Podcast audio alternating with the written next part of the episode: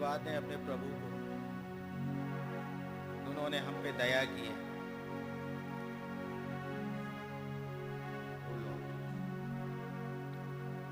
हमारे सर्वशक्तिमान प्रभु यीशु मसीह, हमारे प्रभु, हमारे महाराजा, हमारे स्वामी, हमारे पालनहार, हमारे सृजनहार, हमारे तारनहार हमारे उद्धार करता प्रभु यीशु मसीह, आपका बहुत धन्यवाद हो, लॉर्ड, कि एक बार फिर से आपने हम पे दया की लो कि हम आपके भवन में आने पाए लो प्रभु जी, आपको धन्यवाद देने पाए, कि कैसे प्रभु आपने हमें संभाला है, कैसे आपने हमें बचा के रखा है।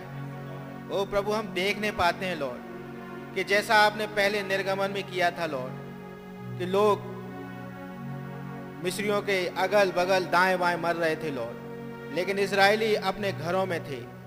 वो उस मेमने को खा रहे थे, प्रभु, जो आपने अपने नबी में से होकर उन्हें बताया था, प्रभु। हम भी आपको बहुत धन्यवाद देते हैं आज शाम, लॉर्ड, कि आपने, प्रभु, इससे पहले कि ये सब कुछ होता, हमारे लिए एक नबी भेज दिया, लॉर्ड। ओ प्यारे भाई ब्रहणम को आपने हमारे लिए भेज दिया। और प्रभु, आपने बता दिया कि मेमना वो है क्या? प्रभु जी, आज हम उस मेमने को खा रहे हैं, इस बात के लिए आपका धन्यवाद लॉर्ड। ओ प्रभु, हम बचे हुए हैं, इस बात के लिए आपका धन्यवाद लॉर्ड। प्रभु जी, एक बार फिर से आपको बहुत धन्यवाद देते हैं, लॉर्ड। उस ग्रेस के लिए प्रभु, जो हमारे ऊपर हो गया है, लॉर्ड। प्रभु, आप क्योंकि हमारे लिए उतर आए हैं, प्रभु। प्रभु, उस मौत के डंग को आपने तोड़ दिया, लॉर्ड। वो मक्खी सिर्फ़ भिनभिना सकती है, लॉर्ड। हमारा कुछ नहीं कर सकती, प्रभु। आपका बहुत धन्यवाद हो प्रभु। कि आपने हमें इन सब चीज़ों को इस युग में दिखाया, लॉर्ड। अपने नबी में से होते हुए कि कैसे वो मक्खी अब हमारा कुछ नहीं कर सकती। प्रभु, कैसे पौलुस कहते हैं ए मौत, तेरा डंग कहाँ रहा? ए कबर, तेरी फतह कहाँ रही? प्रभु जी, आपका बड़ा धन्यवाद हो लॉर्ड, कि प्रभु, ये ग्रेस हम पे हुआ है। इस बड़े संसार में से प्रभु, आपने हमें चुना, लॉर्ड, कि हम आपके प्रभु, चुनी हुई कलीसिया, चुने हुए लोग कहलाए जाएँ, प्रभु। और इतना ही नहीं प्रभु, आपने हमें अपनी दुल्हन बना लिया लॉर्ड ओ प्रभु, इस बात के लिए आपका बहुत धन्यवाद हो प्रभु। प्रभु, एक बार फिर से जबकि आपने हम पे ग्रेस किया लॉर्ड कि प्रभु, हम आपके भवन में आने पाए लॉर्ड प्रभु जी, आज हम यहाँ पे हैं लॉर्ड हमारी मदद करें प्रभु। जब आप प्रभु आएँगे पुलपिट पे लॉर्ड आप हमसे बातचीत करिए प्रभु। लॉर्ड हम आपकी बात को सुनना चाहते हैं प्रभु।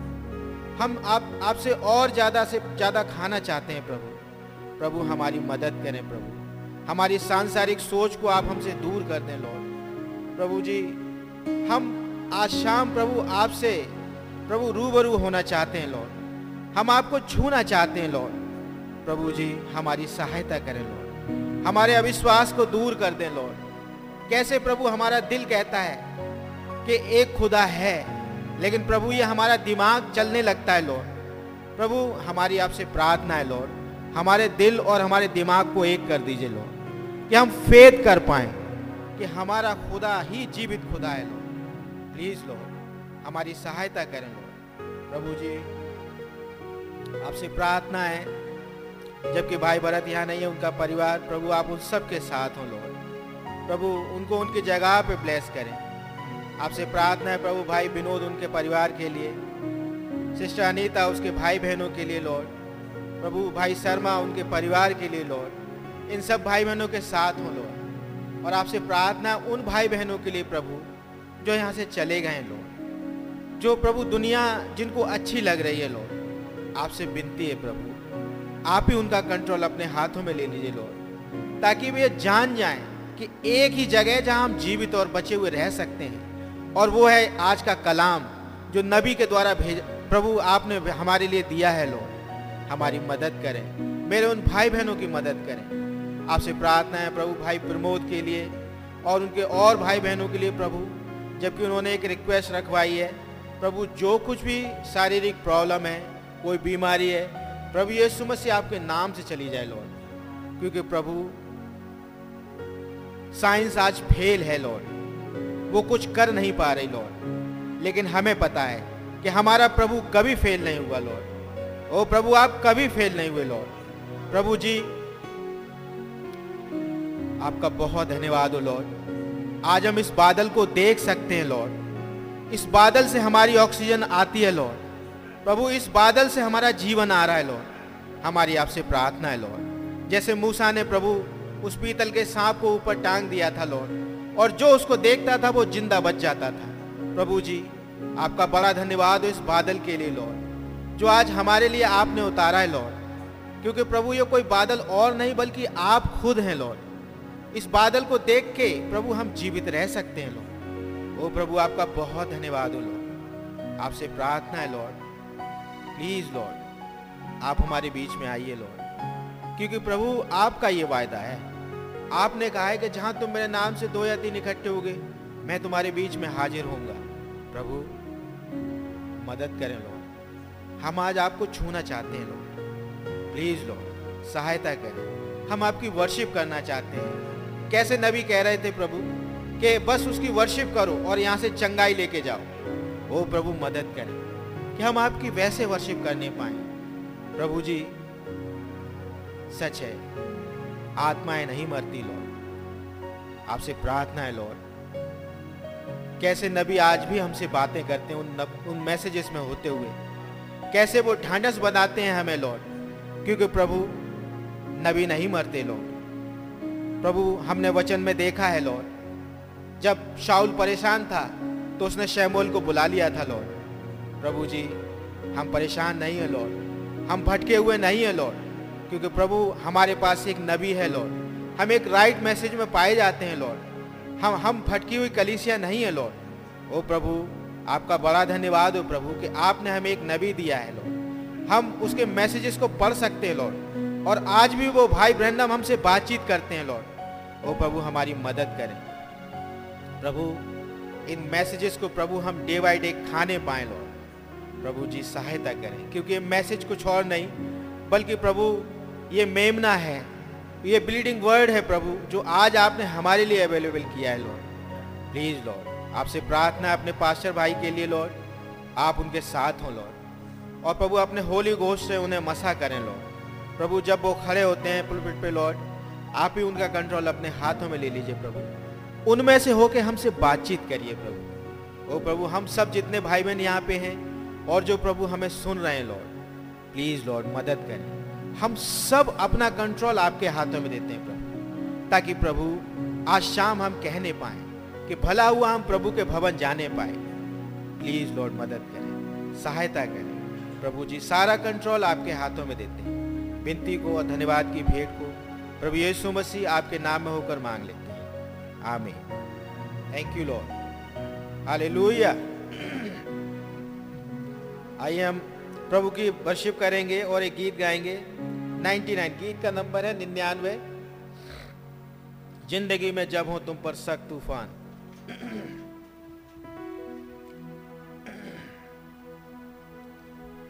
बरकत गिनो गिनो, नाम बना Amen. Hallelujah. Thank you lord thank you Jesus. Hallelujah. वो यहोवा निश्चय हमारी लड़ाइयों को लड़ने के लिए यहाँ मौजूद है। Amen hallelujah.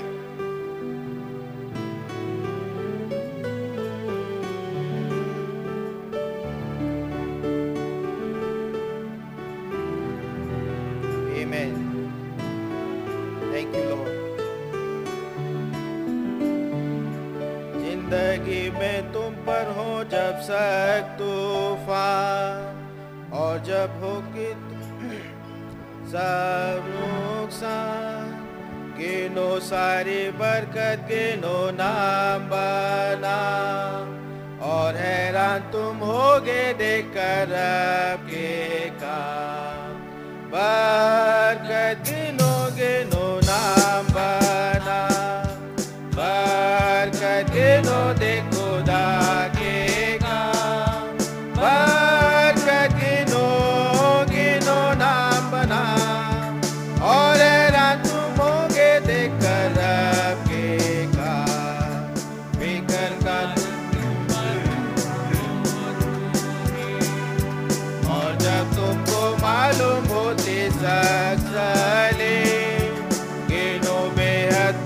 reception.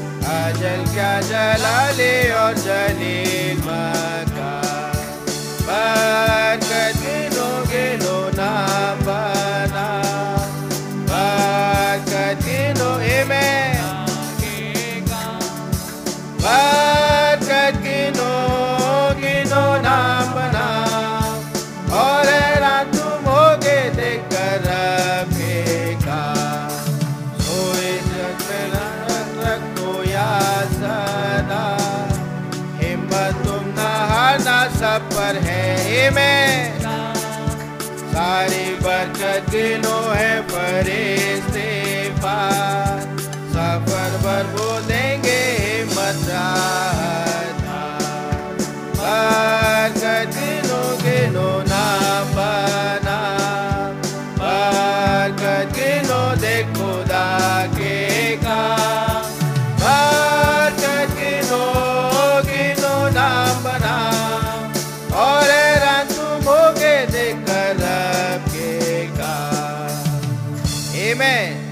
हालेलुया। सो इस जंग में हर वक्त रखो याद सदा। आमेन हिम्मत तुम ना हारना, सब पर है खुदा। सारी बरकत गिनो, है फरिश्ते पास। आमेन वो फरिश्ते हम लोगों के आसपास ही रह रहे हैं। आमेन इसलिए कोई परेशानी हमारे ऊपर नहीं आ पा रही। सफ़र पर वो देंगे हिम्मत, राहत खास। Amen hallelujah. हम एक और गीत गाएँगे, गीत नंबर नौ। आनंद से गीत गाओ, खुशी से हर वक्त।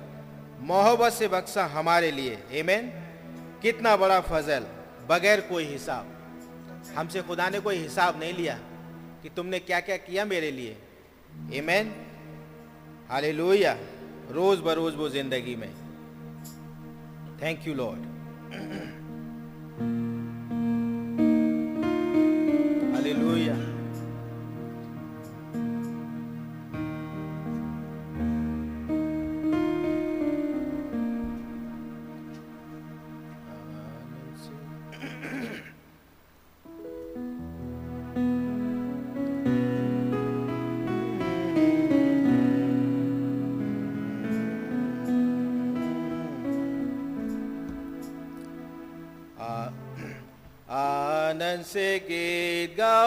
खुशी से हर बार मोहब्बत से बख्शा हमारे लिए।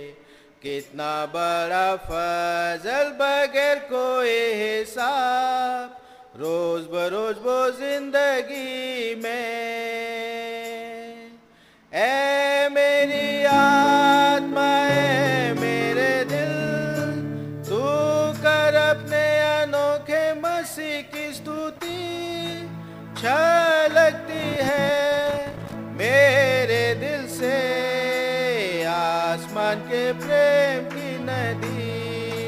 हालेलुया, छलकती है मेरे दिल से। आसमान के प्रेम की नदी, रहमत से मुझे अब तक ना छोड़ा।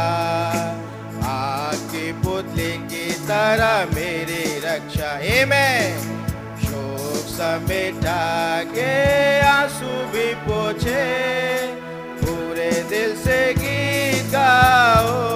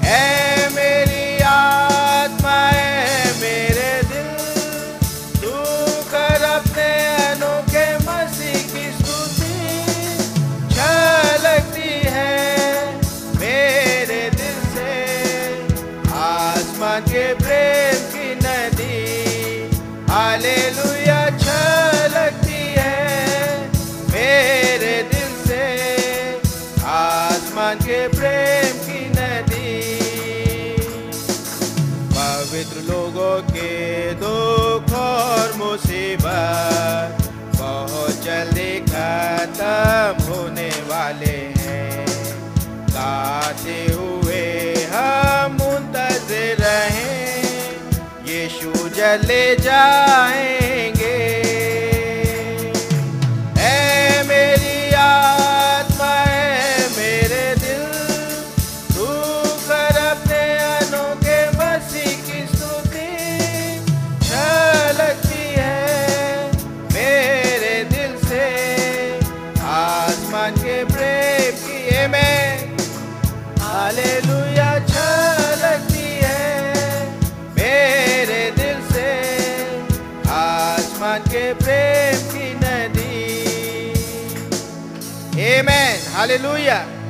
thank you lord thank you Jesus यदि वो नाव में सो भी जाए, बस हमें ये याद रखना है कि प्रभु हमारे साथ है।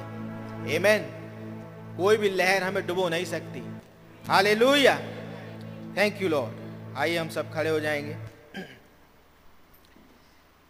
और उस कोरस को गाएँगे जो हमारे दूत प्रभु के दूध को पसंद है। Amen only believe only believe all things are possible amen Thank you, Lord. Hallelujah. Thank you, Jesus. Hallelujah. Thank you, Jesus.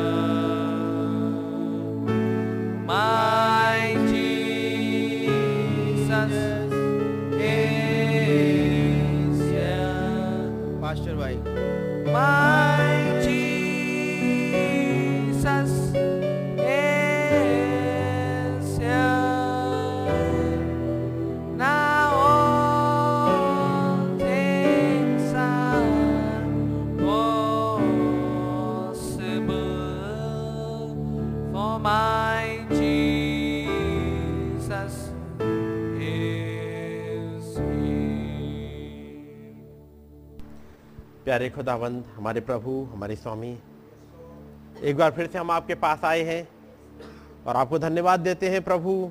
हमें यह मौका मिला कि आपके पास आ सकें। प्रभु प्रभु जी, यदि आप ही ना खींच लें तो कोई आपके पास नहीं आ सकता। और आपका धन्यवाद करते हैं प्रभु, आपने अपना हाथ बढ़ाया, आपने हमें खींच लिया है। दाऊद भजन में कहता है, ही यहोवा, में तुझे सराहूँगा। क्योंकि तूने मुझे खींच कर निकाला है। और ये सच बात है प्रभु आपका सामर्थ्य हाथ आया और आपने हमें इस युग में खींच लिया। आपके नाम की स्तुति और महिमा हो कि हम आपके वचन के साथ पाए जाए। प्रभु आपके साथ चल सके। ये आपका ही अनुग्रह हुआ प्रभु। ये आपकी मनसा में था आप, आपकी प्लानिंग में था। ये आपको अच्छा लगा कि हम यहाँ पर इकट्ठे होकर के आपकी वर्शिप करें। और आपका नाम मुबारक हो। आज जब यहाँ पर इकट्ठे हैं? आपके नाम को धन्य कहते हैं प्रभु। हमें, हमारी मदद करें, हमें अपने बच्चों को सिखाएँ और समझाएँ ताकि हम आपके साथ चल सकें। सारा आदर आपको मिले। प्रभु यीशु मसीह के नाम में। आमीन। जब हम लोग खड़े हैं, खुदावंत के वचन से निकालेंगे। लुका की इंजील और उसका सत्रह अध्याय। लुका सत्रह।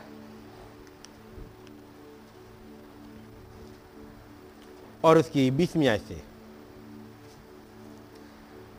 जब फरीसियों ने उससे पूछा कि खुदा का राज्य कब आएगा तो उसने उनको उत्तर दिया कि खुदा का राज्य प्रकट रूप से नहीं आता। और लोग ये ना कहेंगे कि देखो यहाँ है या वहाँ है, क्योंकि देखो खुदा का राज्य तुम्हारे बीच में है। और उसने चेलों से कहा, वे दिन आएँगे जिनमें तुम मनुष्य के पुत्र के दिनों में से एक दिन को देखना चाहोगे और नहीं देखने पाओगे। लोग तुमसे कहेंगे, देखो, वहाँ है या देखो, यहाँ है, परंतु तुम चले ना जाना और ना उनके पीछे हो लेना। क्योंकि जैसे बिजली आकाश की एक ओर से कौंध कर, आकाश की दूसरी ओर चमकती है, वैसे ही मनुष्य का पुत्र भी अपने दिन में प्रकट होगा।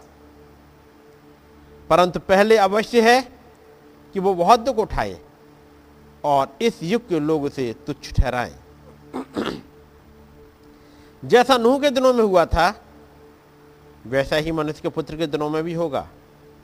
जिस दिन तक लू नू जहाज़ पर ना चढ़ा, उस दिन तक लोग खाते पीते थे और उनमें ब्याह शादी होती थी, तब जल प्रलय ने आकर उन सबको नाश किया। और जैसा लूत के दिनों में हुआ था कि लोग खाते पीते लेन देन करते पेड़ लगाते और घर बनाते थे। परंतु जिस दिन लूत सदोम से निकला उस दिन आग, आग और गंधक आकाश से बरसी और सबको नाश कर दिया। मनुष्य के पुत्र के प्रकट होने के दिन भी ऐसा ही होगा। उस दिन जो कोठे पर हो और उसका सामान घर में हो वो उसे लेने को ना उतरे और वैसे ही जो खेत में हो वो पीछे ना लौटे। लूत की पत्नी को स्मरण रखो। जो कोई अपना प्राण बचाना चाहे, वो उसे खोएगा, और जो कोई उसे खोए, वो उसे जीवित रखेगा। आइए दुआ करेंगे। खुदावंत प्रभु यीशु मसीह, एक बार फिर से जबकि हम आपके पास आए हैं, आपके नाम को धन्य कहते हैं। वो प्रभु, हमारी मदद करें, और अपनी बातों को हमें सिखाएँ और समझाएँ, ताकि हम आपके साथ चल सके प्रभु। दुनिया की तमाम बातों से बचें प्रभु। अपनी निगाहों को हम आपकी तरफ़ ही उठाते हैं प्रभु और आपके साथ चलना चाहते हैं। खुदावन हमें अपनी दया बनाए रखें। आपका नाम ऊँचे पर उठाया जाए, आपका नाम जलाल पाए। प्रभु, हम में से हर एक का कंट्रोल आप अपने हाथों में ले लीजिएगा प्रभु। हमारे विचारों को, जो हमारे अपने हैं, उनको हमसे दूर करिएगा प्रभु, ताकि आपके विचार आके रुक सकें, आपके विचार अंदर हमारी सोल में उतर सके। आपकी मर्ज़ी, हमारी ज़िंदगी में पूरी होने पाए, ऐसा रहम चाहते हैं प्रभु। वो खुदावन जबकि मैंने आपके इन वचनों को पढ़ा है, प्रभु आप आइएगा पुलपिट पर मैं अपने आप को पीछे करता हूँ, ताकि आप आ सकें और हमसे बातचीत कर सकें। आपका नाम जलाल पाए, प्रभु यीशु मसीह के नाम में। आमेन। सब लोग बैठ जाएँगे। खुदावंत का नाम मुबारक हो? कि एक बार फिर से जब हमें मौका मिला है ताकि यहाँ इकट्ठे हो सकें और अपने खुदावंत की बातों को पढ़ सकें। वो बातें जो जीवन देती हैं, याद रखिएगा, जो बातें हम पढ़ रहे हैं, ये जीवन देने वाली हैं।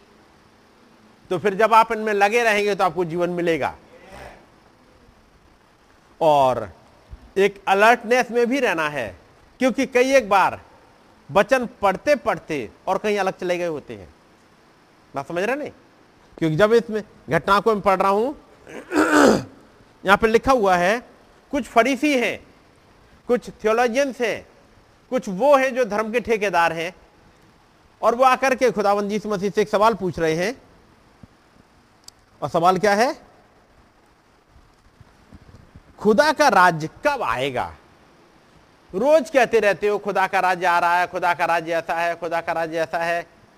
ये खुदा का राज्य कब आएगा? एक सवाल है। खुदा का राज्य कब आएगा? और ये सवाल फरीसी पूछ रहे हैं। उन्हें कुछ दिख नहीं पा रहा। कुछ घटनाएँ घट रही हैं। कुछ चल रहा है। और ये वो समय है जो आप इसकी ग्यारहवीं आयत में जब पढ़ोगे तो आपको पता मिल जाएगा। और ऐसा हुआ कि वो यरूशलेम को जाते हुए सामरिया और गलील से गलील के बीच होकर जा रहा था। ये वो समय है जब प्रभु ने एक जर्नी स्टार्ट कर दी है और वो जर्नी है यरूशलेम की ओर। मालूम है ना? ये जर्नी यरूशलेम की तरफ़ है, जब वो चल दिए और वहाँ से चलते हुए यरूशलेम पहुँचेंगे। कुछ बातों को यहाँ रख रहे हैं। अठारवा अध्याय आएगा। फिर उसके बाद उन्नीस बीस अध्याय में आप समझोगे, वो समय आ रहा है, जब आप उन्नीस अध्याय में आ जाओगे, तब अट्ठाईस आयत आ जाएगी। ये बातें कहकर वो यरूशलेम की ओर उनके आगे आगे चला। वो जैतू नाम पहाड़ पर पहुँचे, फिर उसके बाद वहाँ से उस गधे को मंगवाएँगे और वो आ जाएगा पाम संडे। बीस अध्याय में, उन्नीस अध्याय पाम संडे, फिर बीस अध्याय, सोमवार, मंगल बुद्ध बृहस्पति, वो तीन चार दिन का वो बर्फा है, उस आसपास दिन में। ये वो समय है जब वो यरूशलेम की तरफ़ चल दिए हैं। बहुत ज़्यादा समय नहीं बचा है। और वो ऐसा हुआ, ग्यारहवीं आयत, सत्रह अध्याय की, और ऐसा हुआ कि वो यरूशलेम को जाते हुए सामरिया और गलील के बीच से होके जा रहा था तो वहाँ पर उसे दस कोड़ी मिले। उसके बाद आगे चलते हुए जब बीस आयत में आते हैं, जब फरीसियों ने उससे पूछा कि स्वर का राज्य, खुदा का राज्य कब आएगा? अब ये बात यरूशलेम की नहीं है, क्योंकि यरूशलेम की रास्ते में है ऑन द वे है। तो इसका मतलब फरीसी केवल यरूशलेम में मिलते हुए ऐसा नहीं है। कई एक जगह सिनोगॉग थे और कुछ फरीसी पूछ रहे हैं वहाँ पर कि खुदा का राज्य कब आएगा? तो उसने उनको उत्तर दिया कि खुदा का राज्य प्रकट रूप से नहीं आता। और लोग ये ना कहेंगे कि देखो यहाँ है या वहाँ है, क्योंकि देखो खुदा का राज्य तुम्हारे बीच में है, तुम्हारे अंदर है, तुम्हारे बीच में है। और उसने चेलों से कहा, अब ये बात अपने चेलों से कह रहे हैं, वे दिन आएँगे जिनमें तुम मनुष्य के पुत्र के दिनों में से एक दिन को देखना चाहोगे। और नहीं देखने पाओगे। कारण, क्योंकि मनुष्य का पुत्र जा चुका होगा। अभी तो मनुष्य का पुत्र यहाँ है, लेकिन अब यह समय आ रहा है जब मनुष्य का पुत्र चला जाएगा। और तुम मनुष्य के पुत्र के दिनों में से एक दिन देखना चाहोगे, लेकिन नहीं देखने पाओगे। लोग तुमसे कहेंगे, देखो, यहाँ है, वहाँ है, या देखो, यहाँ है। परंतु तुम चले ना जाना और उनके पीछे हो लेना। क्योंकि जैसे बिजली आकाश की एक ओर से कौंद कर आकाश की दूसरी ओर चमकती है। वैसे ही मनुष्य का पुत्र भी अपने दिन में प्रकट होगा। मनुष्य का पुत्र कैसे प्रकट होगा? जैसे बिजली आकाश की एक ओर से कौंद कर आकाश के दूसरी ओर चमकती है। जब आप पढ़ोगे शायद अट्ठाईस, नौवीं आयत, नौवीं, दसवीं आयत में जब जाओगे वहाँ लिखा मिलेगा, थोड़ा यहाँ थोड़ा वहाँ। तो यहाँ पे लिखा हुआ है, बिजली आकाश की एक ओर से कौंधती है और दूसरी ओर चमकती है। तो हम कौन सी वाली बिजली को देखें? बिजली तो सही बात है कि एक ओर से चमकती है, दूसरी ओर चली जाती है। हम कौन सी वाली बिजली को देखें? तो कोई कोई हो बिजली, जो कुछ चिन्ह और तो मिल जाए, तब आप पढ़ोगे मत्ती चौबीस में। अब वहाँ मिलेगा। जैसे बिजली पूरब से पूरब से चमक के पश्चिम की जो ओर जाती है, मत्ती चौबीस।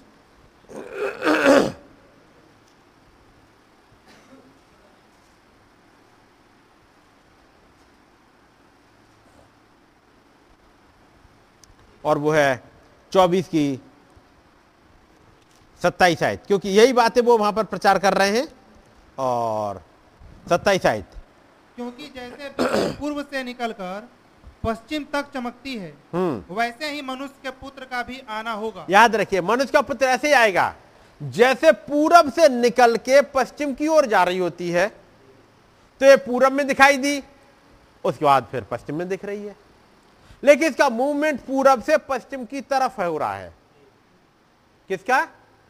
मनुष्य के पुत्र का। तो याद रखिए जब ये मनुष्य का पुत्र मूव कर रहा है पूरब से पश्चिम की तरफ़। 2000 साल पहले जब उन मजूसियों ने तारा देखा था, उन्होंने पूरब में देखा था। अब तारा पूरब में नहीं दिखेगा, क्योंकि अब वो तारा चलते हुए अब कहाँ जाएगा? पश्चिम की तरफ़ जाएगा। मुख्य तारा यीशु मसीह है, जिसे भोर का तारा भी कहते हैं। वो मुख्य तारा वो है, लेकिन उस मुख्य तारे के हाथ में सात तारे और हैं। पड़ा होगा? जो मुख्य तारा है, उसके हाथ में सात तारे हैं। अब ये जो पहले मुख्य तारे की रोशनी है, अब इन सात तारों में होकर चलेगी। जो प्रकाश बाग के पहले अध्याय में आप पढ़ोगे? क्योंकि यीशु मसीह ने अपनी पहचान दी प्रकाश बाग बाईस। आप लोगों ने पढ़ा होगा, लेकिन मैं फिर से पढ़वा दे रहा हूँ, प्रकाशित बाईस। और लिखा हुआ है सोलहवीं आयत में।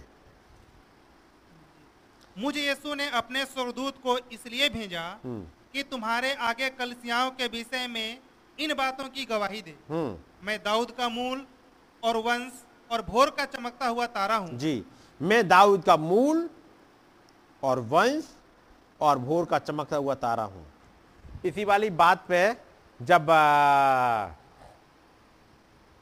फरीसी आए थे अब इसी बात, इसी वाली बात वो घूम गए थे।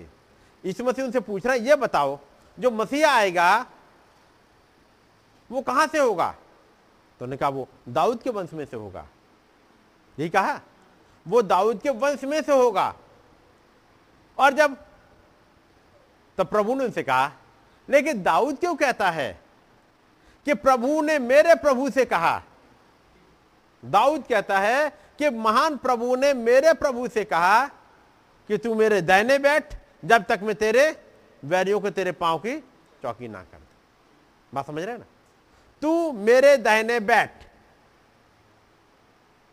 जब 2000 साल पहले जब प्रभु उठा लिए गए, वो दाहिने बैठ गए, उसके बाद अभी 2000 साल में प्रभु ने क्या किया? जब तक मैं तेरे बैरियों को तेरे पाँव तले की चौकी ना कर दूँ, और मुख्य बैरी है, वो है मौत।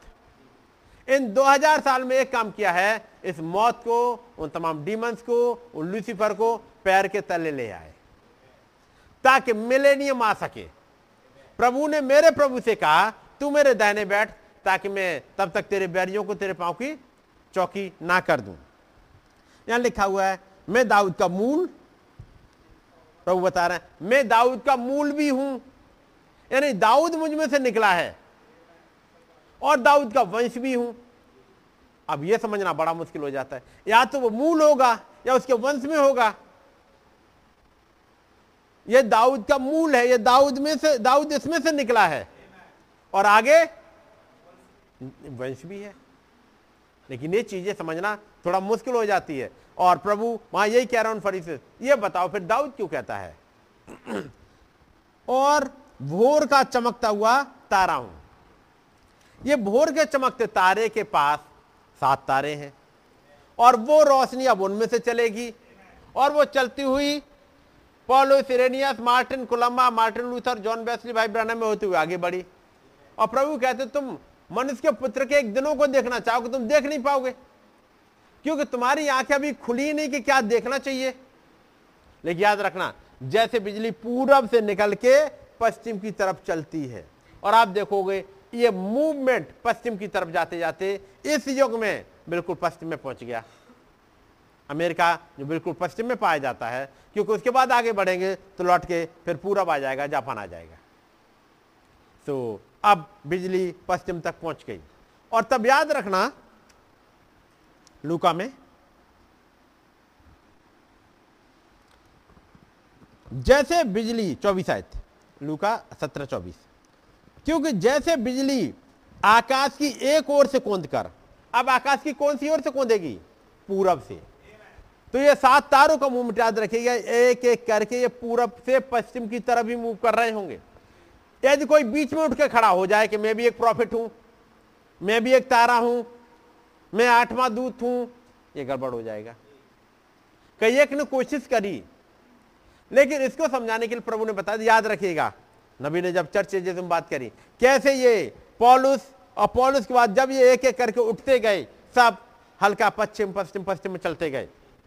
अमेरिका अमेरिका से पहले जॉन बेसली जो इंग्लैंड से, उससे पहले मार्टिन लूथर, वो जर्मनी से, ऐसे ही करके वो एक एक करके पश्चिम पश्चिम पश्चिम की तरफ़ जाते जाते इस युग में बिल्कुल पश्चिम में पहुँच गए। क्योंकि जैसे बिजली, अब मैं कह सकता हूँ, जैसे बिजली पूरब से कौंध कर पश्चिम की ओर जाती है, वैसे ही मनुष्य का पुत्र भी अपने दिन में प्रकट होगा। तो यह तारा 2000 साल पहले पूरब में दिखा था, अब कहाँ दिखना चाहिए? अब ये पश्चिम में आना चाहिए। आना चाहिए। ताकि वही काम, जो पहला तारा जिसका नाम पॉलुस है, उसने किए, इस में भी करे। पॉलुस ने वही करे जो यीशु मसीह ने किए। तो इस युग में भी वो तारा वही करेगा जो यीशु मसीह ने करे। परंतु अवश्य है कि वो दुख उठाए, बहुत दुख उठाए। ये मनुष्य का पुत्र, इस दासन ऑफ़ मैन ने भी दुख उठाया, ये सन ऑफ़ मैन भी उठाएगा। अंग्रेज़ी में लिखा हुआ है, ये अंग्रेज़ी वाला निकालना बेटा, ये पच्चीस आयत। परंतु अवश्य है कि वो बहुत दुख उठाए। हम्म। यहाँ तो लिखा बौद्ध दुख उठाए, लेकिन अंग्रेज़ी मिलेगा हाँ लुका सत्रह, चौबीस, पच्चीस। और इस युग के लोग उसे तुच्छ ठहराए। फिर बताया, जैसे नू के दिनों में हुआ था, जैसे लूत के दिनों में हुआ था। हम्म? हाँ। What first must he suffer many things ये बहुत दुख उठाए, नहीं, बहुत सी चीज़ों में दुख उठाए। ही सफ़र मैनी थिंग्स बहुत कुछ सफ़र करेगा। इसको हर जगह बेजती करनी बेजती होगी इसकी। और कैसे करेंगे? इसकी कौन कर रहे हैं? धर्म के ठेकेदार। बात समझ रहे नहीं? अब मैं एक हिस्सा पढ़ रहा हूँ आपके लिए। अब यह समय है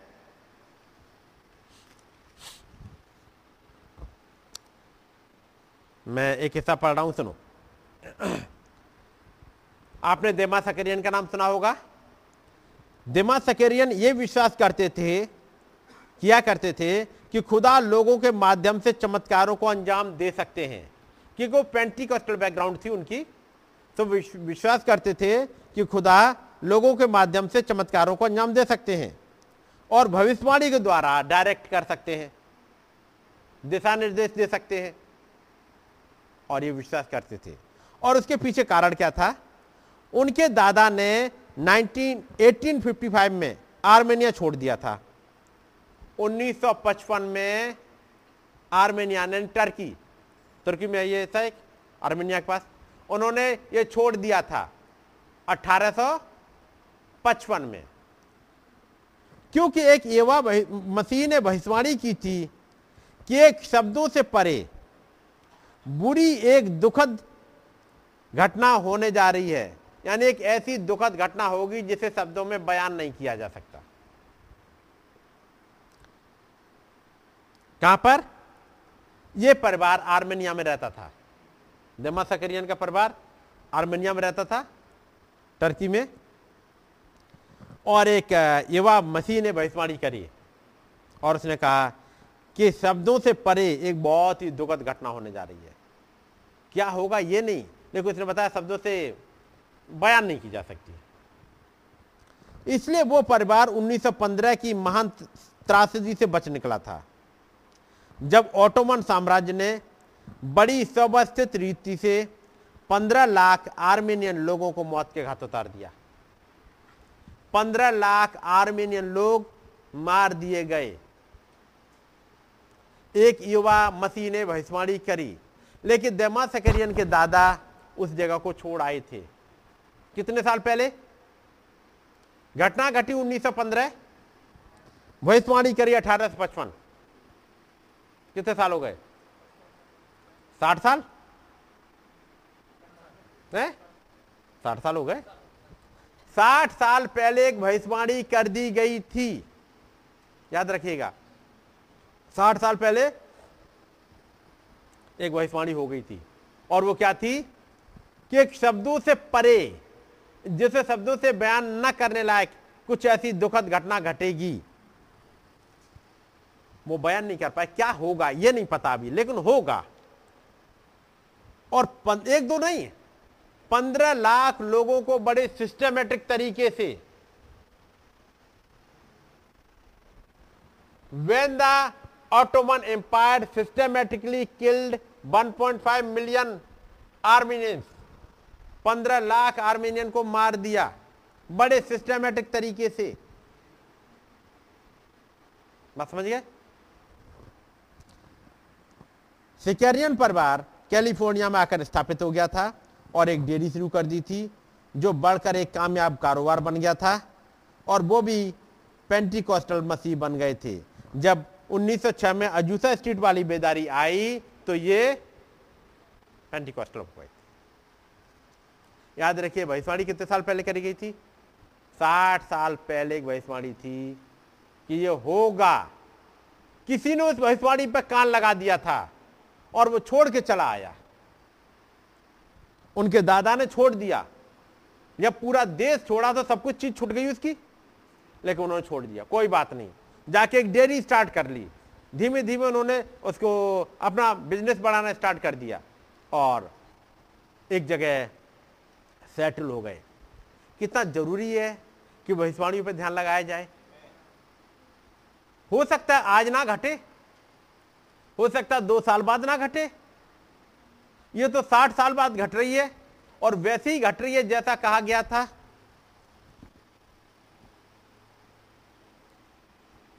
दिमा सकेरियन 1940 के दशक में जब भाई ब्रानम की कैंपेन चल रही थी तो ये पहली बार जब भाई ब्रानम कैलिफ़ोर्निया आए मीटिंग के लिए, पहली बार 1946 के बाद, उस वाले दशक में।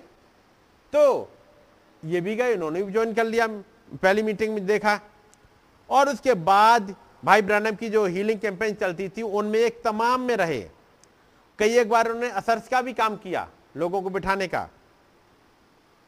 और कई एक बार वो काम किया करते थे, लोगों के जो अपने प्रेयर कार्ड लेके आते थे, उनको जमा करा करते थे। हम्म। जब तक लोग मंच पर चढ़ते जाते, उनके कार्ड इकट्ठे कर लेते थे। और देमास हमेशा मिलाया करते थे कि इन लोगों ने जो अपने प्रार्थना कार्डों पर जो लिखा है, वो उसे मेल खाता है कि नहीं? जो भाई ब्रहणम ने परख करके बताया है, अलौकिक वरदान की वजह से परखा, परख के बताते थे हाथ पकड़ के। वो बिल्कुल मैच करता है कि नहीं करता है? और उन्हें कोई गलती नहीं मिली, यहाँ तक कि हल्के विवरण में भी नहीं। जब देमास की माँ मृत्यु से या पर थी, उन्होंने भाई ब्रानम से कहा कि हॉस्पिटल आकर के उनके लिए प्रार्थना कर दें। भाई ब्रानम गए, दुआ करी और उनकी माँ ठीक हो गई और मृत्यु सैया से उठ गई थी और कई एक वर्षों तक अच्छे स्वास्थ्य के साथ जीवित रही थी। कितना हो गया? अब आगे बढ़ते हैं, जहाँ मुख्य बात है।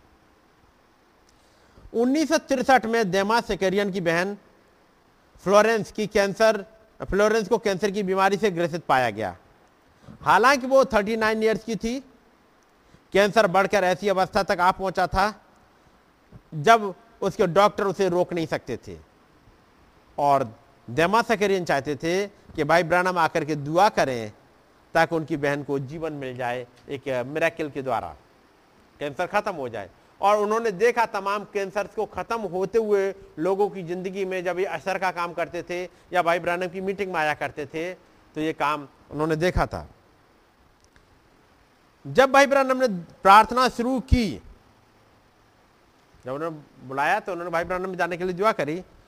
खुदा ने उन्हें एक दर्शन दिखाया कि फ्लोरेंस किसी ऐसी चीज़ से भाग रही है जो उसे मार डालने का प्रयास कर रही है। एक दर्शन देखा।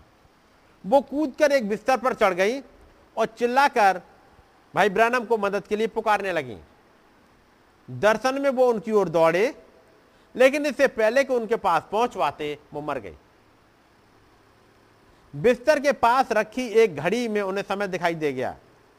दुख के साथ बिल ने देमास को बताया कि उनकी बहन प्रभु की आमद को देखने के लिए जीवित नहीं रहेंगी, लेकिन वो किसी सुबह दो और तीन के बीच मृत्यु को प्राप्त हो जाएगी।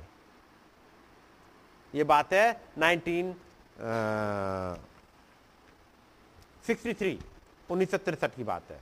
भाई ब्रानम ने बता दिया कि मैं नहीं दुआ कर सकता क्योंकि खुदावंद ने मुझे दर्शन दिखा दिया है। अब आया 29 अप्रैल 29 अप्रैल उन्नीस सौ पैंसठ। उनतीस अप्रैल उन्नीस सौ पैंसठ याद रहेगा? क्या हुआ था? याद रखेंगे इन मैसेज के नाम। 24 जनवरी को क्या प्रचार किया था उन्होंने?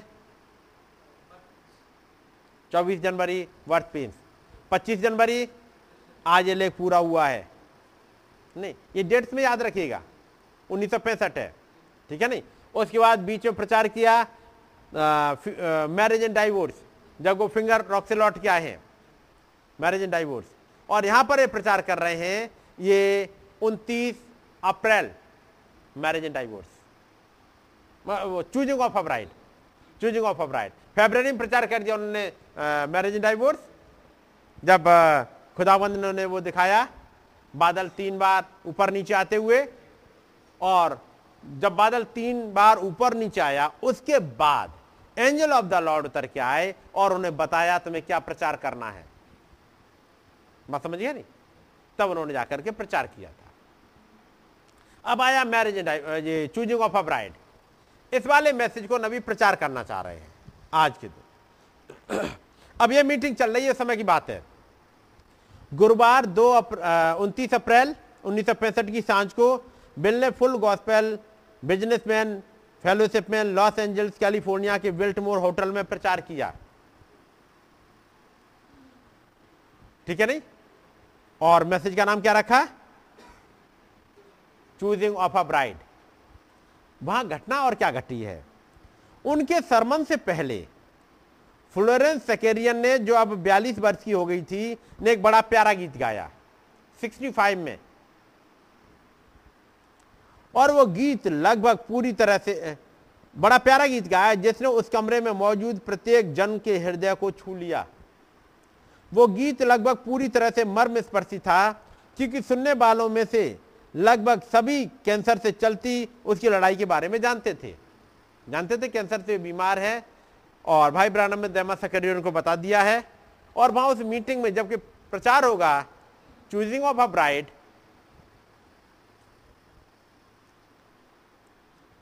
अचानक से एक पेंटिकॉस्टल आदमी ने एक अनजान भाषा में कुछ बोला और फिर एक दूसरे पेंटिकॉस्टल आदमी ने उसका अनुवाद किया और यह कहते हुए उसका अनुवाद किया यह वाह यूँ फरमाता है, हे सेवन की पुत्री, तू मत डर, तू चिंता मत कर, क्योंकि तू प्रभु की आमद को देखने के लिए जीवित रहेगी।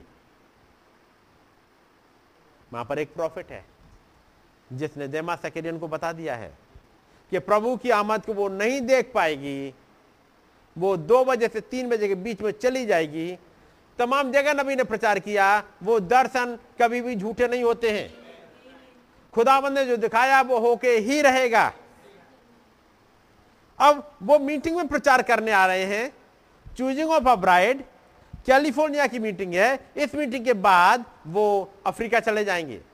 जब वो आखिर में कहेंगे, कुछ घंटों के बाद मुझे अब अफ्रीका चले जाना है और हो सकता है यहाँ पे लौट के ना आ पाऊँ।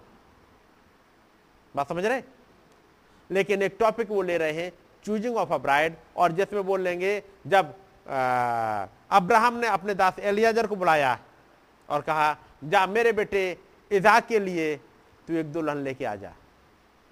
याद है? हम लोग पिछले संडे को कुछ देख रहे थे एक मैसेज? अपने बेटे इजाक के लिए वो दुल्हन मंगा रहा है। उस वाले में वो कहते हैं, क्या चाहिए करेक्टर? एक रिबेक एक करेक्टर रिबेका के पास था। वो उस वाले टॉपिक को लेके आगे बढ़ रहे हैं। लेकिन वो उस टॉपिक की तरफ़ नहीं जा रहा है जब मैं बात कर रहा हूँ, जब एक प्रॉफिट ने प्रचार कर दिया है, वहाँ पेंटिकॉस्टल आदमी खड़ा होता है और कहता है, हे से उनकी पुत्री, तू मत डर, तू चिंता मत कर, क्योंकि तू प्रभु की आमद को देखने के लिए जीवित रहेगी। सबको पता है भाई ब्रानम ने क्या बताया है। सबको पता है, ज़्यादातर को। लेकिन अब एक आत्मा एक अन्य भाषा बोल के ये बता रही है, एक आदमी ये बता रहा है, क्योंकि बहुत प्यारा गीत गाया। याद रखिए, सिस्टर फ्लोरेंस बहुत बढ़िया एक बिलीवर थी। बात उनकी नहीं है। उस प्यारी बहन ने बहुत अच्छा गाना गाया। जैसे वो जिसमें स्वर की सीढ़ियाँ चढ़ रही हो। वो पूरा प्रोफेसी आना नहीं लिखी हुई है, वो आपको दूसरी जगह मिल जाएगी। लेकिन ये कहा, हे सियोन की पुत्री, तू मत डर, तू चिंता मत कर, क्योंकि तू प्रभु की आमद को देखने के लिए जीवित रहेगी। समर्थन की एक बुदबुदाहट की एक लहर पूरे कमरे में गुजर गई। हर कोई, आमीन, हालेलुया प्रेज लॉर्ड हर कोई कहने को तैयार है। बात समझ रहे क्योंकि जो कैलिफ़ोर्निया में जो फुल गॉस्पेल बिजनेसमैन था बिजनेसमैन का ग्रुप था उसके ये लीडर है। नहीं? जमा सकेरियन काफ़ी कुछ काफ़ी कुछ उनके पास वो है। और आ, इस वाली मीटिंग के से पहले मैं कुछ और बता दूँ आपके लिए।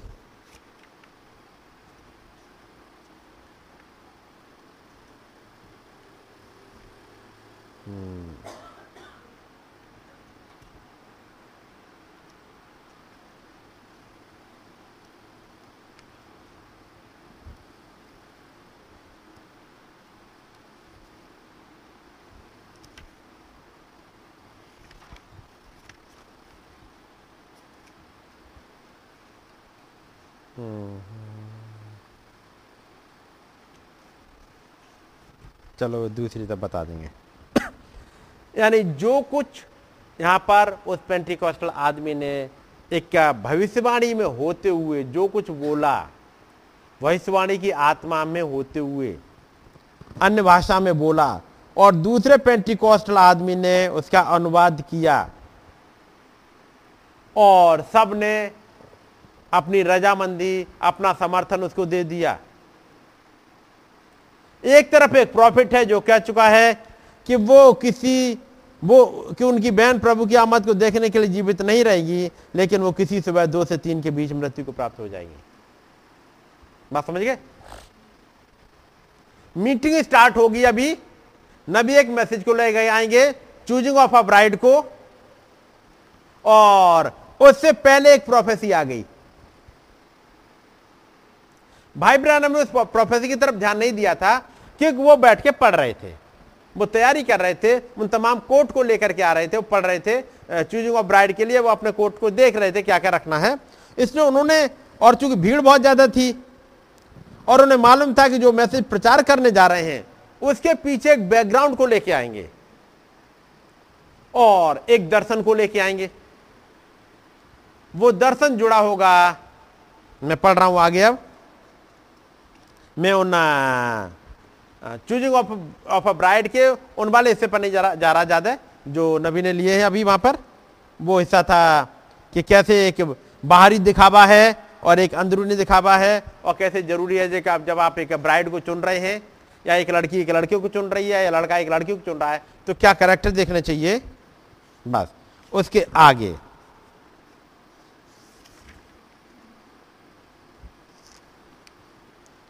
आगे चलते चलते अब नबी इस मैसेज को लेके आ रहे हैं और चूजिंग ऑफ़ अ ब्राइड में आते हैं।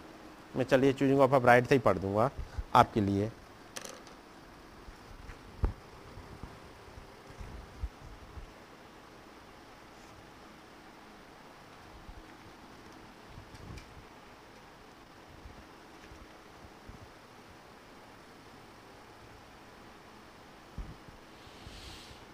नबी कहते हैं। और पवित्र शास्त्र में बताया गया है कि वो लोग ऐसे ही होंगे। एक सच्चा नबी यह सब देखने में कैसे चूक सकता है? मैं नहीं भटकाव समझता कि वो ऐसा करेगा। मैं नहीं सोचता कि ऐसा होगा। वो करेगा वो और उन्होंने फिर बात करी प्रकाश बाग सत्र की वेश्या के बारे में, उसकी बेटियों के बारे में। फिर वो लेके आए साउल राजा को कि कैसे वो लंबा चौड़ा आदमी था? हम्म। उसके बाद नबी लेके आए ईसा के बेटों को, एलियाब अमीनादाब सम्मा को लेकर के आए और कह रहे हैं, खुदाबंद, ऊपर वाले हिस्से को नहीं देखता। बात समझ रहे नहीं? खुदाबंद, ये ऊपर वाले हिस्से को नहीं देखता। स्टार्टिंग में आपने देखा होगा, नबी एक मैसेज लेके आ रहे हैं, चूजिंग ऑफ़ अ ब्राइड लेकिन एक प्रोफेसी भी आ गई है। अब ये प्रोफेसी क्या करेगी? उस बात को जो भाई ब्रैनम ने कहा था, उसको काटने के लिए तैयार है। हर एक कोई एक रजामंदी में है। मीन्स एक लहर पहले से ही आ गई ताकि जो भाई ब्रानम ने बोला, उस पर एक डाउट लेके आ जाए। क्योंकि भाई ब्रानम ने कहा, वो प्रभु की आमद को नहीं देखेगी, वो दो से तीन के बीच में चली जाएगी सुबह। और यहाँ पर एक नबी बैठा हुआ है ताकि एक मैसेज को लेके आए। उससे पहले दो पेंटिकॉस्टल से एक प्रोफेसी को लेके आते हैं। प्रोफेसी तो सुनने में इतनी बढ़िया है, इतनी बढ़िया कि हर एक कोई हाँ और आमीन बोलेगा। बात समझ रहे और हाँ और आमीन से सब खुश हो जाएँगे। कोई यह हिम्मत भी नहीं जुटाएगा जाकर के कि भाई ब्रानम ने तो ऐसा कहा है। भाई, हमें लगता है कि आप जो प्रोफेसी कर रहे हो या आपने जो अन्य भाषा में बोला, ये गलत है। क्योंकि भाई ब्रानम ने यह बोला है और उनका कभी भी एक भी दर्शन झूठा नहीं हुआ है। कोई नहीं बोलेगा जाके। बात समझ गए? इससे पहले कि एक मैसेज आए, एक लहर उड़ा दी, एक चादर उड़ा दी।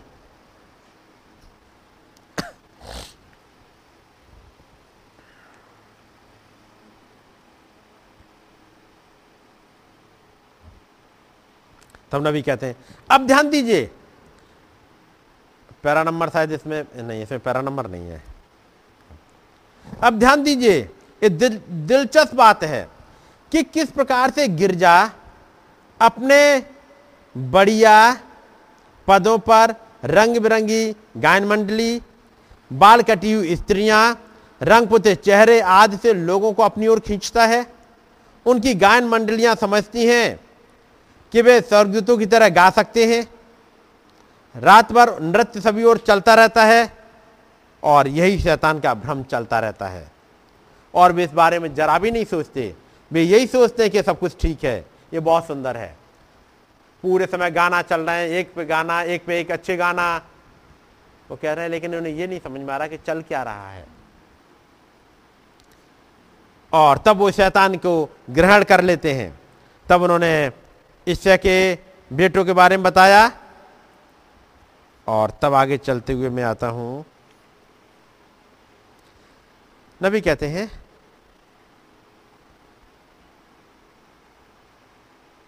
अब अंत में मैं यह सब कहने के कारण बताकर अपनी बात समाप्त करूँगा। उस रात लगभग तीन बजे सुबह मेरी आँख खुल गई थी। अब मैं चाहता हूँ कि आप में से कोई भी इसका उत्तर दे कि क्या मैंने प्रभु के नाम से कभी आपको कोई ऐसी बात कही है जो सच ना हो? यह हमेशा ठीक निकली है। अब खुदा मेरी सहायता करें। खुदा जानता है कि सच है। सारी दुनिया में एक भी ऐसा व्यक्ति नहीं है जो यह कह सके कि उन लाख, हज़ारों लाखों बातों में से कही गई, जो बातें कही गई हैं, एक भी वचन गलत निकला हो, सारा वचन सिद्ध रूप से वैसा का वैसा ही पूरा हुआ है।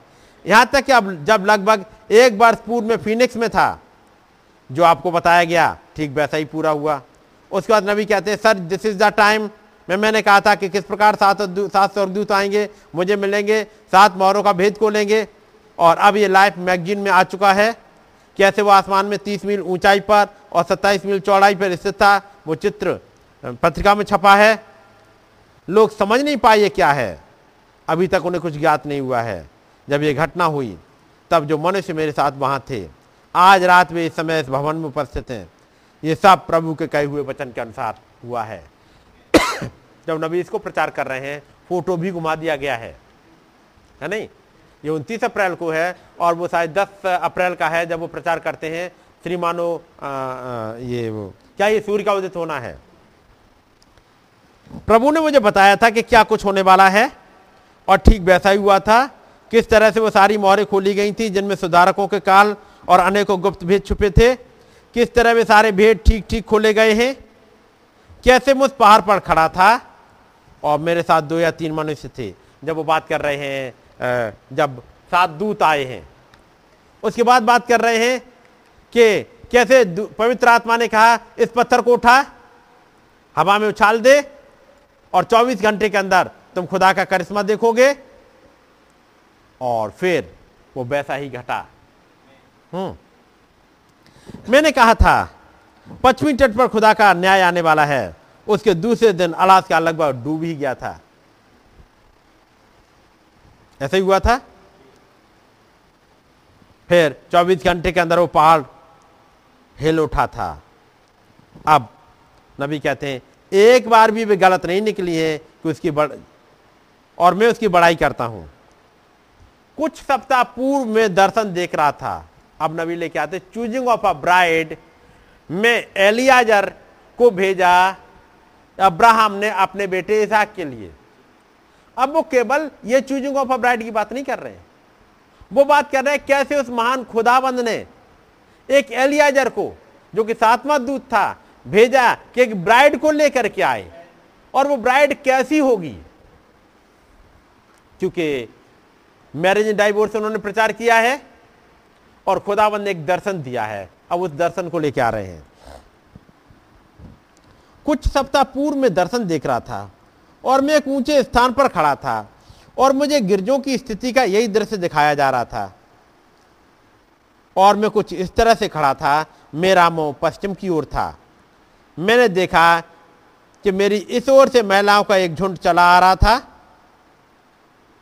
और वे अच्छी रीति से कपड़े पहने हुई थी लंबे बाल अच्छी तरह से पीछे बांधी हुई थी, उनकी आस्तीनें ढकी थी, वे घुटनों तक के वस्त्र पहने थी और वे सब कुछ इसी तरह की सैनिक धुनों पर जो आर्मी की होती है, उस पर मानो चल रही थी। यीशु के सिपाही, आगे कदम मार, देख सलीब है आगे, तेरे नमूदार। मैं वहाँ खड़ा हुआ था और वे मेरे सामने से गुजर रही थी। और कोई था? पवित्र आत्मा, खुदा, और उसने कहा यह है दुल्हन। और मैंने कहा, मेरा हृदय खुशी से भर गया और वे इधर से उधर घूमकर मेरे पीछे की तरफ़ चली गई। कुछ क्षणों के बाद एक और झुंड आया और खुदा ने कहा, अब आधुनिक गिरजा दिखाया जाएगा। और वो एशियन गिरजा आया। कहाँ का आया? एशिया का। एशियन गिरजा आया। मैंने इतना गंदा झुंड पहले कभी नहीं देखा था। बात समझ रहे? मैंने ऐसा झुंड मैंने कभी नहीं देखा था। चूजिंग ऑफ़ अ ब्राइड में लेके क्या आ रहे हैं वो?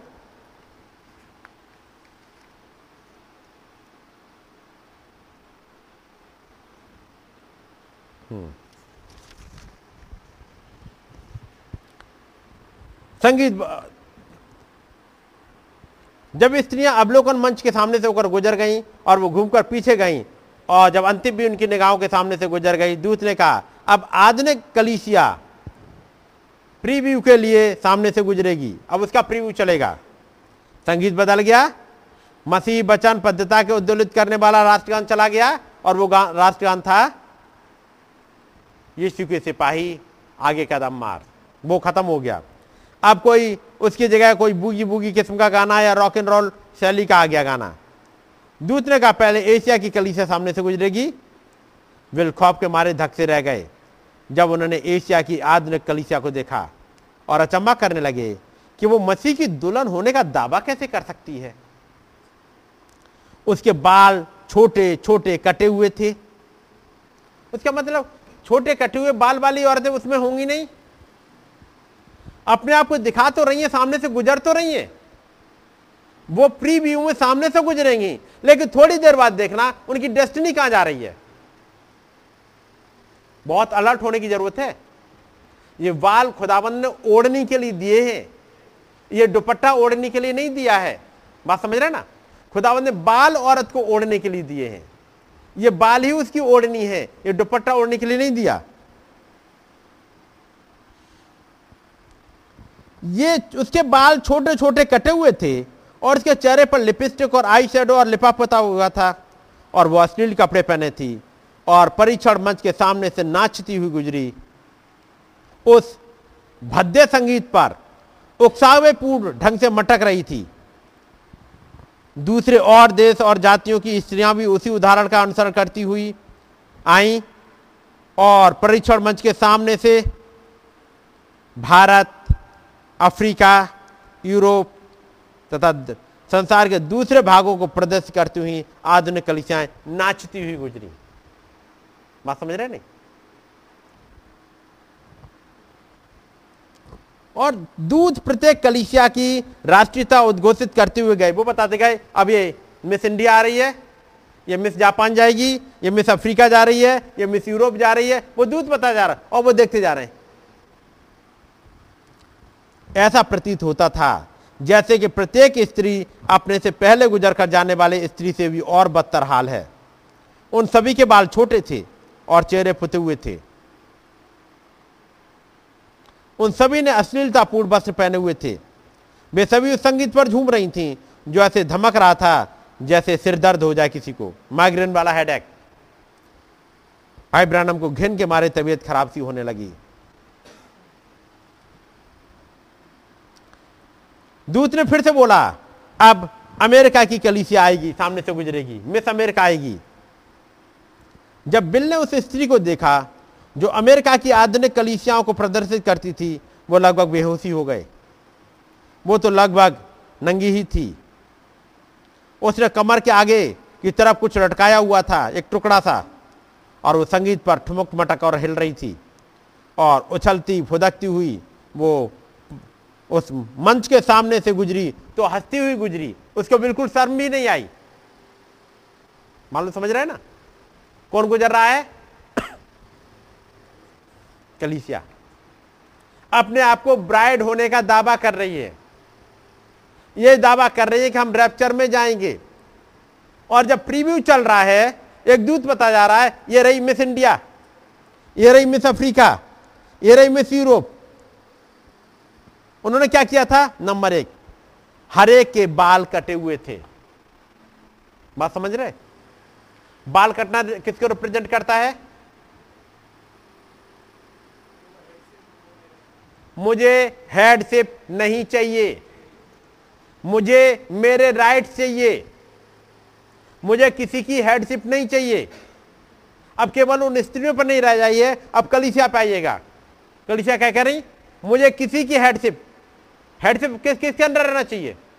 इस बचन के। इन्होंने कहा, हम बचन के अंडर नहीं रहेंगे। हमें बचन की हेडशिप नहीं चाहिए। जैसे ईशाया में लिखा हुआ है, उस समय सात स्त्रियाँ एक पुरुष को पकड़ के कहेंगी कि हम रोटी अपनी ही खाएँगी? वस्त्र अपने ही पहनेंगी? हम तेरी कहलाएँ। तुम्हारी नाम धराई दूर कर। ये पढ़ा है? यानी उन्हें हेडशिप नहीं चाहिए।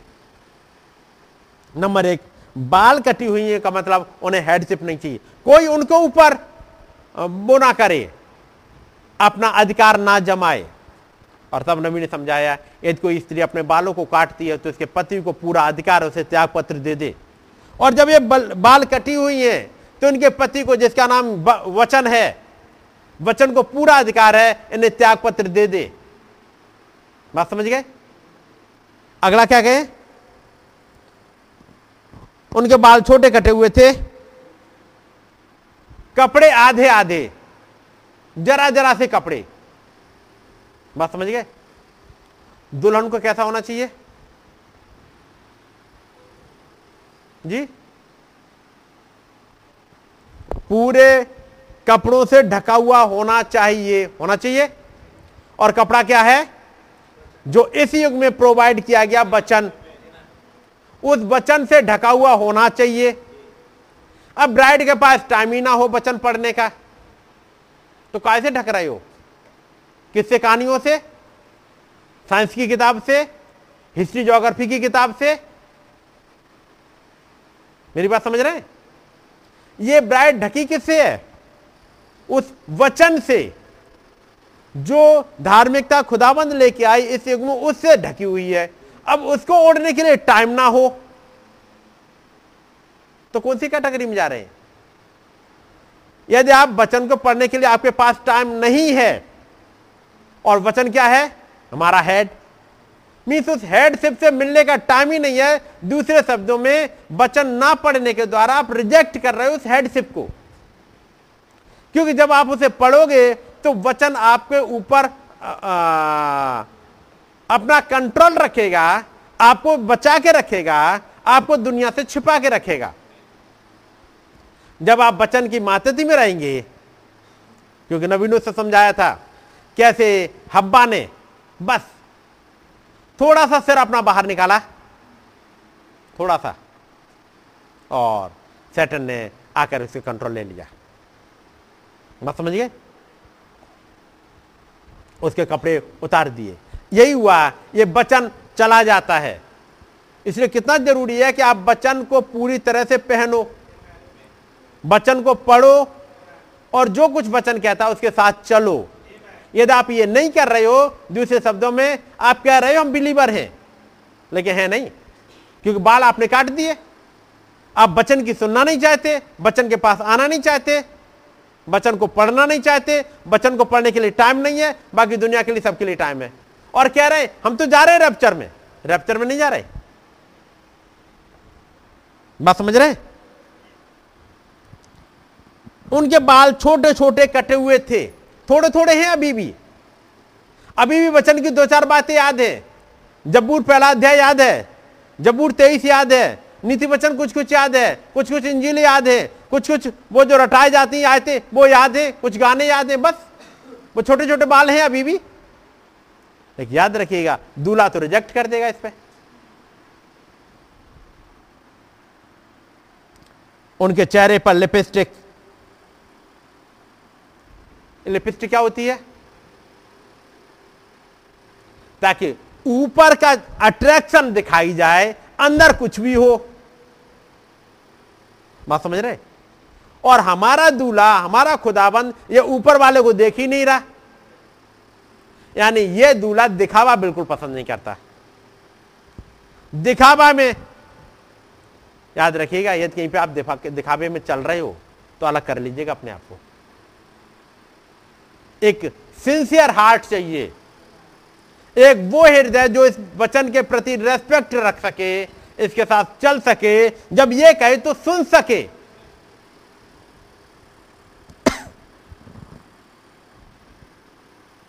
क्योंकि जब मिस अमेरिका गुजरी, बहुत ही बुरा हाल था। और उसके बाद भी उसको कतई शर्म नहीं है। जो गुजर रही miss India, miss America, miss Africa, miss Europe, बिल्कुल भी वो नहीं है सर मुझे। आप कैसे कहोगे शर्म नहीं है? तो मैंने बताया स्टार्टिंग में ही। वहाँ एक प्रॉफिट खड़ा हुआ है, जो कह रहा है कि वो सिस्टर सेकेरियन सुबह दो से तीन के बीच में चली जाएगी। और पूरा का पूरा झुंड जो वहाँ बैठा हुआ है, वो हाँ भर रहा है कि ये प्रभु की आमद को देखेगी। यानी खुदाबंद खुदा एक पर्सन में होके एक हेडशिप लेके आ रहा है। वो महान खुदाबंद उतरा इस युग में और एक इंसान के अंदर होकर के लेके आ रहा है, एक हेडशिप को, ताकि उसकी बात पूरी तरह से मानी जाए। लेकिन जब वो खड़ा हुआ है अपना मैसेज लाने के लिए और मैसेज लेके आएगा चूजिंग ऑफ़ अ ब्राइड कि वो महान खुदाबंद कैसी ब्राइड को चाहते हैं और जो ब्राइड वहाँ बैठी है वो कैसी है? वो हामी भर रही है उस झूठे वालों के साथ में।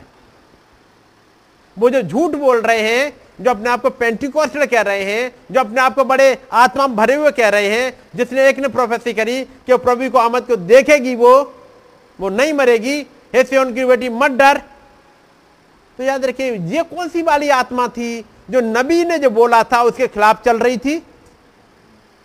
एक डीमन।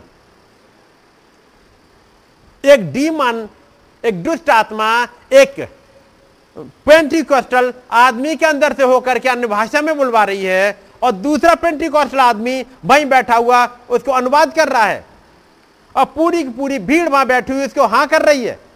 उसको समर्थन दे रही है बात समझे मेरी और ये समझ भी नहीं पाए कि वो झूठ का समर्थन करके चले गए नहीं समझ पाए बड़ा खतरनाक हाल है ये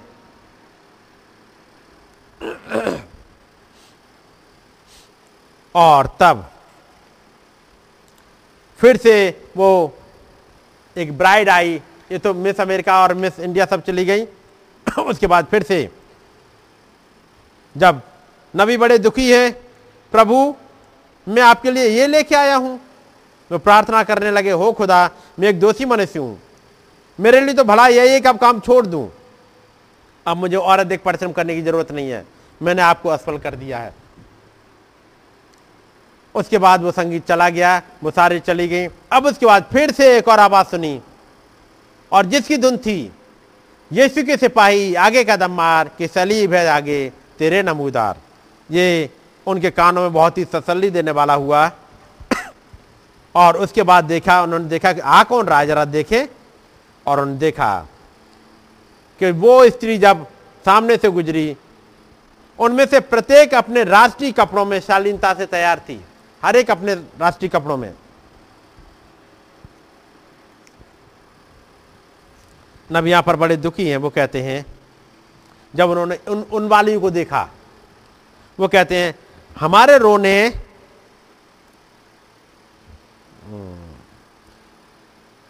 वो कह रहे हैं, मैं प्रभु का दास वहाँ उसकी उपस्थिति में खड़ा था और मेरे सामने उस सारी मेहनत का फल ये था जो मैंने करी थी। मैंने सोचा, प्रभु, इससे मेरा क्या भला होगा? इससे क्या लाभ हुआ? उन सारे चिन्हों अद्भुत कामों, वचन का प्रचार करना और सिखाने से क्या लाभ हुआ? प्रभु, जो तूने किए थे, उससे क्या लाभ हुआ? हमारे रोने, चिल्लाने, पुकारे जाने और निवेदनों का क्या परिणाम निकला? किस तरह में वचन प्रचार करता, दुखी होकर घर लौटता था? कैसे उन लोगों को सब कुछ बता था? और आखिर उसका क्या लाभ मुझे हुआ? उसके बाद तेरे लिए मुझे एक दुल्हन तैयार करनी थी, उसका क्या हुआ?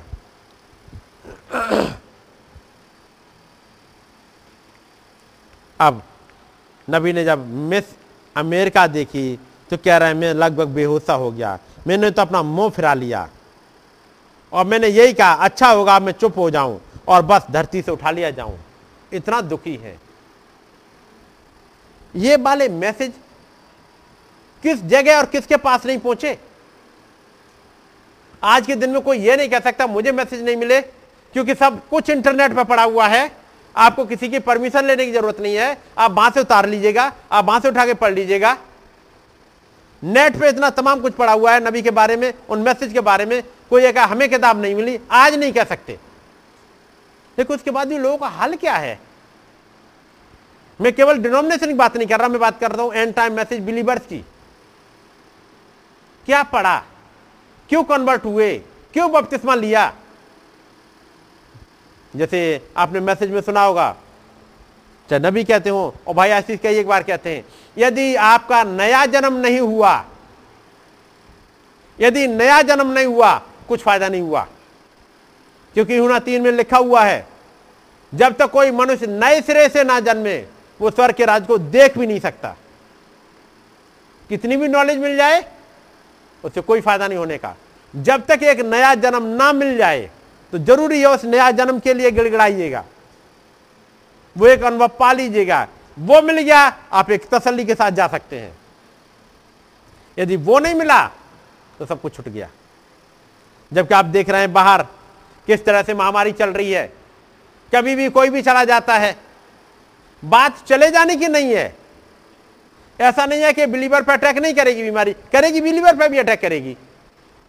आप पढ़ोगे जब मत्ती में लिखा हुआ सातवें अध्याय में, जो एक बुद्धिमान ने घर बनाया, एक मूर्ख ने बनाया बाढ़े दोनों पे लग रही हैं आंधियाँ दोनों पे आ रही हैं पानी दोनों पे टक्कर मार रहा है। लेकिन एक घर गिर गया जो मूर्ख था क्योंकि बालू पर बना हुआ था। लेकिन जो बुद्धिमान था उसका घर टिका रहा। टिका रहा का मतलब यह नहीं है कि मौत आ गई या बीमारी आ गई तो अटैक नहीं करेगी। हो सकता है उसे ले भी जाए। बात समझ रहे हैं? हो सकता है अटैक करके उसे ले भी जाए। बात उसकी नहीं है लेकिन क्या उसका अपना घर मिल गया?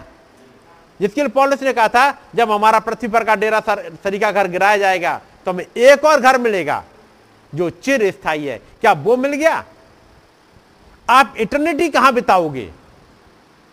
क्या उस प्रभु के पास पहुँच गए? मतलब इससे नहीं है, बीमारी में आए, या अटैक किया महामारी लेके चली, कोई बात नहीं। बस मुख्य है कि उस प्रभु के पास पहुँचे कि नहीं?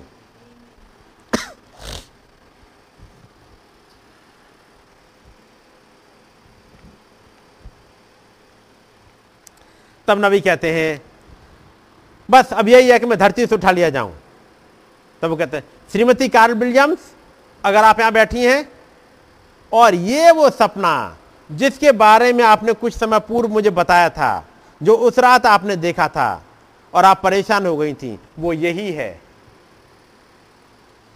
यानी जो कुछ नबी ने दर्शन में देखा है, वहाँ पर एक सिस्टर है, कार्ल विलियम्स जिन्होंने एक सपना देखा था नबी ने एक दर्शन देखा है।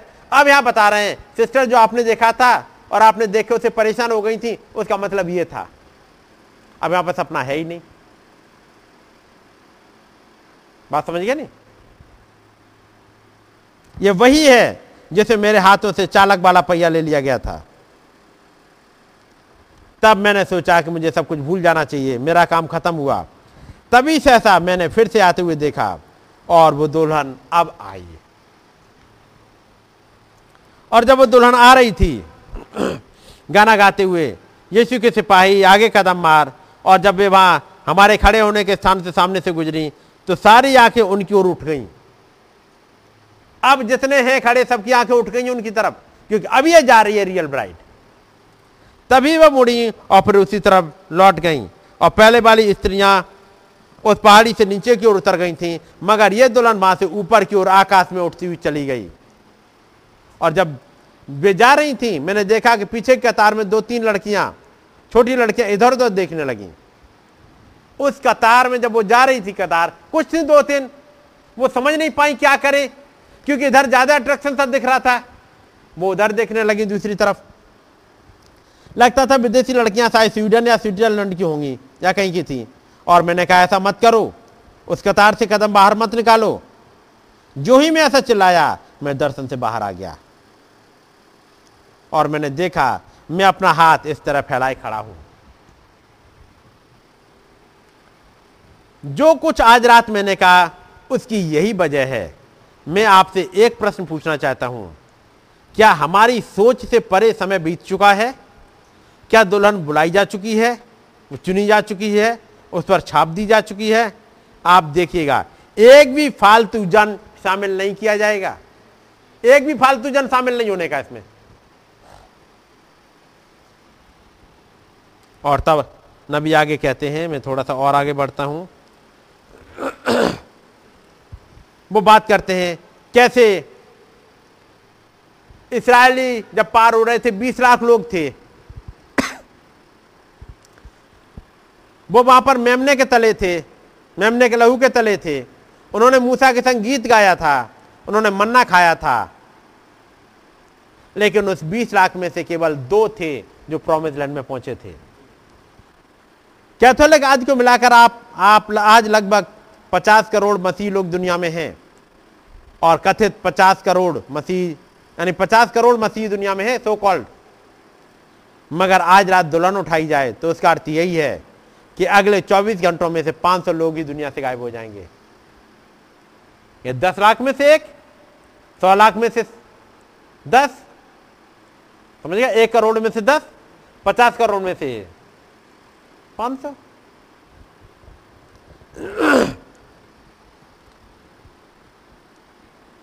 नबी कहते, ऐसा नहीं मैं कह रहा, इतनी गिनती होगी, लेकिन मैं कहता हूँ, ऐसा ही हो। 500 गायब हो जाएँगे, पता भी नहीं चलेगा कि कब। ब्राइड चली गई। यीशु ने कहा था, मैं तुमसे कहता हूँ, एलिया तो आ चुका, मगर तुमने उसे नहीं पहचाना। किसी दिन तो हम यहीं बैठे रह जाएँगे और कहेंगे, क्लेश के दिनों के आने से पूर्व तो दुल्हन को उठाया जाना था। अब आ जाएगी, वो उठाई जा चुकी, आपको पता ही तक नहीं चला। बात समझ रहे? और तब नबी आगे कहते हैं, महिलाओं, आप अपने दर्पण में देखिएगा। खुदा स्त्री से क्या करने की अपेक्षा करता है? आप खुदा के दर्पण में देखें। अब आप अपने गिरजे के दर्पण में मत देखना। खुदा के दर्पण में, जो कि बाइबल है। क्या आप खुदा की आत्मिक दुल्हन बनने की कसौटी पर खड़ी उतरते हैं? सेवकों, केवल औरतों तक ही नहीं है। सेवकों, आप भी ऐसा ही सोचें कि आप किसी को ठेस ना पहुँचाने वाले ठेस ना पहुँचाने वाले के लिए ठेस ना पहुँचाने के लिए सच बात कहने से बचते हैं? क्या आप सत्य वचन यूँ ही नहीं कहते हैं कि आपको कोई गिरजे से बाहर ना निकाल दे? अगर आप ऐसा कहते हैं, सोचते हैं तो मेरे भाई, मैं आपको यीशु मसीह के नाम में चेतावनी देता हूँ। कि आप ऐसी बातों को छोड़ दें? और गिरजा के सदस्य लोगों, अगर आपका गिरजा खुदा के वचन के शर्तों को पूरा नहीं कर रहा है तो आपके लिए अच्छा होगा कि आप उनमें से बाहर आ जाएँ और मसीह में शामिल हो जाएँ। यदि वो पूरा कपड़ा नहीं मिल रहा है, यदि पूरा वचन नहीं मिल रहा है तो बढ़िया बात यह है कि वहाँ से निकल आओ। और मसीह के पास आ जाओ। और आपके लिए एक चेतावनी है। हमें नहीं मालूम कि किस समय क्या हो जाए और आपको नहीं मालूम कि किस दिन ये शहर एक दिन समुद्र के अंदर समा जाने वाला है। यीशु ने कहा था, हे कफर तू जो स्वर्ग तक ऊँचा था। अब नीचे नरक में डाला जाएगा, क्योंकि जो काम तेरे बीच में किए गए हैं, अगर वे सदोम और अमोरा में किए जाते तो आज की स्थिति में भी मिलते। और सदोम और अमोरा मृत सागर की तलहटी में पड़े हैं और कफर नौमी समुद्र की तलहटी में है।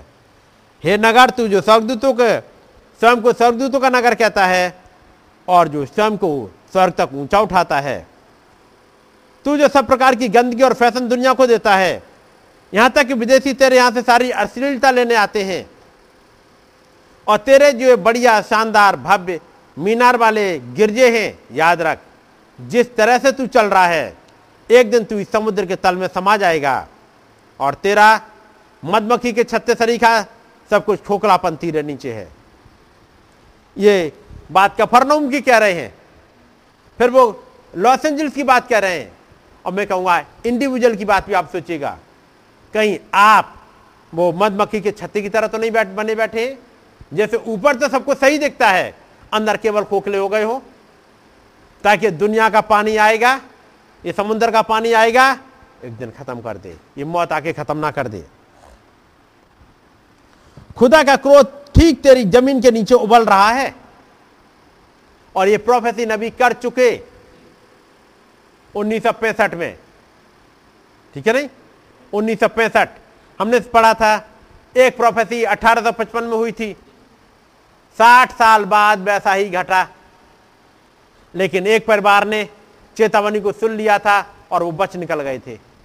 उस मौत से बच गए थे। यहाँ पर नबी एक चेतावनी दे रहे हैं। एक चेतावनी दे चुके थे, वो बहन जो जा रही है सुबह दो से तीन के बीच में। लेकिन पूरी जमात बैठी हुई, वहाँ पर उसके अगेंस्ट में समर्थन दे रही है। मुझे और आपको भी अलर्ट होने की ज़रूरत है। हम और आप कहाँ पाए जा रहे हैं? क्योंकि एक प्रोफेसी उन्नीस सौ पैंसठ में नबी कर चुके। बात समझ रहे नहीं? किस तारीख को प्रचार किया था? उनतीस अप्रैल को प्रचार कर दिया था उन्होंने। साठ साल पहले। नहीं, आज से कितने साल पहले? हैं? उन्नीस में प्रचार किया और उन्नीस सौ पैंसठ में लगभग पचपन, छप्पन साल पहले। लगभग छप्पन साल पहले। छप्पन साल होगा उन्नीस सौ पैंसठ से। लगभग छप्पन साल पहले। मेरे विचार से छप्पन हुए। फिफ्टी सिक्स ना? सत्तावन? हाँ। आज उनतीस अप्रैल है। आज छप्पन साल पूरे हो गए इस प्रोफेसी को। ये प्रोफेसी किसी भी दिन घटेगी। या सुना होगा, पिछले ही दिनों कुछ समय पहले भाई आशीष ने इस बात को लिया था। खास तौर से उस समय जब वो पिछली साल का लॉकडाउन लगा था। याद है? अब अगला लॉकडाउन एक छोटा छोटा लॉकडाउन तो चल रहा है। हो सकता है किसी दिन बड़ा लॉकडाउन भी लग जाए। हैं? मंगलवार तक हो गया। लेकिन मंगलवार वो दिन आ रहा है जबकि इलेक्शन के, के रिज़ल्ट आ जाएँगे। दो तारीख को रिज़ल्ट आ जाएँगे सारे इलेक्शन के दो और तीन में। हो सकता है चार तारीख के बाद वो लॉकडाउन को आगे कंटिन्यू कर दे। हो सकता है। ऐसा कुछ कह नहीं सकते, लेकिन हो सकता है जो हालात चल रहे हैं हाई कोर्ट, सुप्रीम कोर्ट दखलंदाजी कर रहे हैं, हो सकता है कि अगले पंद्रह दिन का, महीने भर का लॉकडाउन लग जाए। लेकिन ये प्रोफेसी जो नबी ने कही है, वो होके ही रहे, पूरी होके रहेगी। ज़रूरी है मैं और आप अपने आप को जांचें। एक कौन सी वाली दुल्हन को प्रभु लेने आ रहे हैं? जो थोड़ा बचन लिए हुए घूम रही हो, बस थोड़ा सा कपड़ा सामने लटकाई हो, बाकी नंगी घूम रही हो, बस एक छोटा सा कपड़ा लटका दिया और वो है, मैंने बपतिस्मा यीशु मसीह के नाम में ले लिया है। बस। हमारी समझ में आ गया बपतिस्मा यीशु मसीह के नाम में होना चाहिए। हमने बपतिस्मा ले लिया। बस। इतना बपतिस्मा बहुत है। हो गया काम इससे। इस दुल्हन को तो पूरा वचन ओढ़ना होगा। होगा? वचन के अकॉर्डिंग चलना पड़े, केवल एक चीज़ नहीं है। इस वचन को पूरा लेना पड़ेगा। वो जो अपने आप को ब्राइड कह रही थी उसने एक छोटा टुकड़ा लटकाए हुए है। आज भी निरे एंड टाइम मैसेज बिलीवर एक छोटा टुकड़ा लटकाए हुए। हम हम तो यीशु मसीह के नाम पर बपतिस्मा ले लिया है और भाई ब्रानम हमारे नबी हैं। आगे, कुछ और भी तो है। कुछ और भी तो फॉलो करने को है। कुछ और भी तो जानने को है। ज़रूरी है अलर्ट हो जाएँ, ताकि जब वो समय आए तो पछताना ना पड़े। नबी कहते, कब तक खुदा खुदा का क्रोध तेरी ज़मीन के नीचे उबल रहा है? कब तक खुदा उस रेत की दीवार को रोक रखेगा? और जब वो सब कुछ इस समुद्र में एक मील गहराई में गिरेगा, वो वापस साल्टन सागर में डूब जाएगा और तू उसके तल में होगा। ये पोम्पई में हुई। अंतिम विलास लीला से भी बुरा होगा। और पोम्पई वाली तो आपने पढ़ी होगी। मैं पढ़ दे रहा हूँ, नहीं तो वो भी।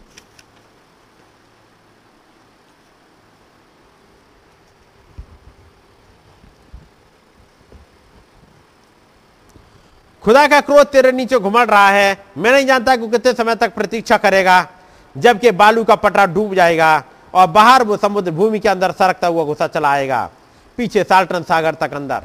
अब आप देखिएगा लास्ट ईयर की मैंने कुछ क्लिप्स आपको दिखाई थी। Last year America UK and Britain वगैरह और यूरोप वगैरह की लोग चर्च में गए हैं। उनका पास्टर आ रहा है चर्च में देखने के लिए। और जब वो देखने गया क्या दिखाता? उन बेंच पे केवल फ़ोटो। यहाँ पर ये परिवार बैठता था यहाँ पर ये परिवार बैठता था वहाँ पर ये परिवार बैठता केवल उनकी फ़ोटो फ़ोटो लगी हुई है। नहीं? ये वो लहर जो वहाँ चल रही थी।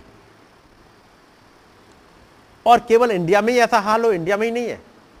कल जब मेरी आ, मैंने मैसेज किया था मेरी बात हुई थी ट्विटर से जो हमारे यहाँ के स्टाफ थे वही समय कनाडा में है। मैंने पूछा तुम्हारा क्या हाल है? वो कह रहा है, छब्बीस दिसंबर से हमारे यहाँ लॉकडाउन लगा हुआ है। छब्बीस दिसंबर से। हम लोग जो ज़रूरत का सामान है, वो खरीदने के लिए जा सकते हैं। वो भी एक लिमिट में। उसके अलावा कहीं नहीं जा सकते। वर्क फ्रॉम होम है। घर पे ही रह सकते हैं। और साढ़े तीन हज़ार, चार हज़ार, कह रहे हमारे स्टेट में साढ़े तीन हज़ार, चार हज़ार पर डे निकल रहे इंडिया का क्या हाल है? एक दिन में तीन लाख, सवा तीन लाख इन्फेक्टेड हो रहे हैं। आप जिधर चले जाइएगा डेड बॉडीज का बुरा हाल है। खबर आती, ये भी गया, उसके बाद वो भी गया, फिर ये भी गया। लेकिन बात जाने की नहीं है बात यह है कि क्या जाने के लिए आप तैयार हो? किस दिन जाना हो जाएगा? कितना समय बाकी है? जब ये कोरोना से उभरेंगे, फिर देखिए अपने पड़ोस में वो कहाँ हैं? वो चले गए। वो केवल फ़ोटो में रह गए। ये बुरा हाल चल रहा है। मैं कहूँगा इससे पहले कुछ आए, अलर्ट हो जाइएगा। वो नया जन्म पा लीजिएगा। पवित्र आत्मा का बपतिस्मा ले लीजिएगा, उसके लिए गिड़गिड़ा लीजिएगा। साल्टन सागर एक बड़ी झील है कैलिफ़ोर्निया की इंपोरियल घाटी के अंदर, जो लॉस एंजल्स के दक्षिण पूर्व में 150 मील की दूरी पर है। साल्टन सागर का स्तर समुद्र तल से नीचे है। यह तो पॉम्पे के दिनों से भी बहुत बुरा हाल होगा। पोम्पे में क्या हुआ था? पोम्पे इटली का एक नगर था जो एडी 79 में 79 यानी 80 एडी के आसपास बर्बाद हो गया था। जब विसिवियस ज्वालामुखी फूट पड़ा था और नगर और उसमें रहने वाले सबको ज्वालामुखी की राख के अंदर दबा दिया था। मन फिरा लॉस एंजल्स, मन फिराओ। बाकी आप सब लोगों, खुदा की ओर फिरो। पृथ्वी पर उसके क्रोध की घड़ी आ गई है। भागो, जब तक भाग निकलने का समय है और मसीह में आ जाओ। हमने एक हिस्सा पढ़ा था अभी बाइबल में से। ये सब कुछ चल रहा था, लोगों को पता ही नहीं चला। जैसा नूह के दिनों में हुआ था, वैसा ही मनुष्य के पुत्र के दिनों में भी होगा। जिस दिन तक नूह जहाज़ पर ना चढ़ा, उस दिन तक लोग खाते पीते थे उनमें ब्याह शादी होती थी। तब जल प्रणाली ने आकर उन सबको नाश कर दिया। क्या उनको पता था? जिस दिन नू जहाज़ में चला गया, क्या उन्हें पता था? बस सात दिन बीतेंगे। फिर अचानक एक दिन सुबह ही सुबह उन्होंने कुछ बादल देखा। कुछ बादल आ गए। क्या उन्होंने सोचा था कि बस उसके बाद 40 दिन के बाद यहाँ पर ना कोई बिज़नेस होगा? ना कोई खेतीबाड़ी हो रही होगी? खेतीबाड़ी करने वाला इंसान नहीं होगा? डेयरी चलाने वाले के लिए जानवर नहीं होंगे, इंसान नहीं होंगे, या किसी की बसें बहुत चलती हो, ट्रक बहुत चलते हो, ना बस होंगी, ना ट्रक होंगे। या किसी की बहुत बड़ी फैक्ट्री कपड़े की चल रही है तो कपड़ा न पहनने वाला होगा और न कपड़ा बनाने वाला होगा। यदि किसी का स्कूल का बिज़नेस चल रहा हो, यूनिवर्सिटीज चल रही हो, ना यूनिवर्सिटीज में पढ़ने वाले होंगे, ना पढ़ाने वाले होंगे। बात समझ रहे हैं? क्योंकि ये हाल होने वाला था जिस दिन नू जहाज़ में चला गया, उसके सात दिन बाद एक एक करके सब कुछ खत्म होता चला जा रहा था। जब से कोरोना आया है पिछले साल से, आप देख रहे हो बिज़नेस एक एक करके, चाहे छोटा हो, चाहे बड़ा हो। जब आप प्रकाश वाक्य में पढ़ोगे, अब ये हालात आए नहीं है, लेकिन मैं पढ़ दूँगा एक हिस्सा। प्रकाश वाक्य उसका पहला अध्याय। अभी तो बस एक बादल दिखाई दिया है, और जब वो बादलों पे आएगा, प्रभु हमारा। प्रकाश बाग के एक।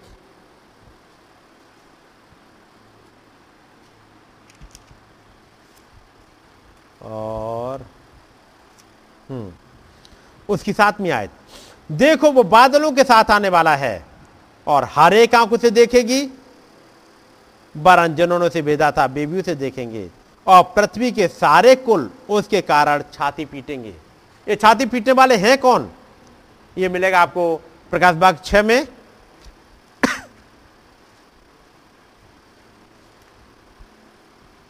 प्रकाश बाग छह। और उसकी बारहवीं आय से।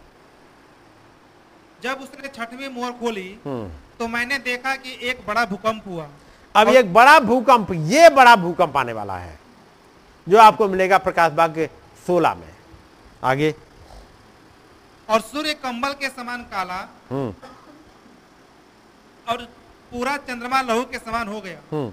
आकाश के तारे पृथ्वी पर ऐसे गिर पड़े जैसे बड़ी आंधी से हिलकर अंजीर के पेड़ में से कच्चे फल झड़ते हैं।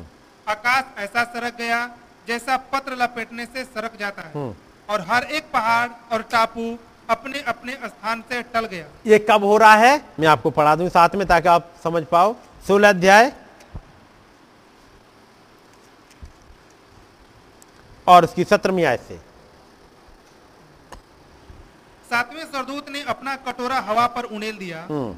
और मंदिर के सिंहासन से यह बड़ा शब्द हुआ। हम्म। हो चुका।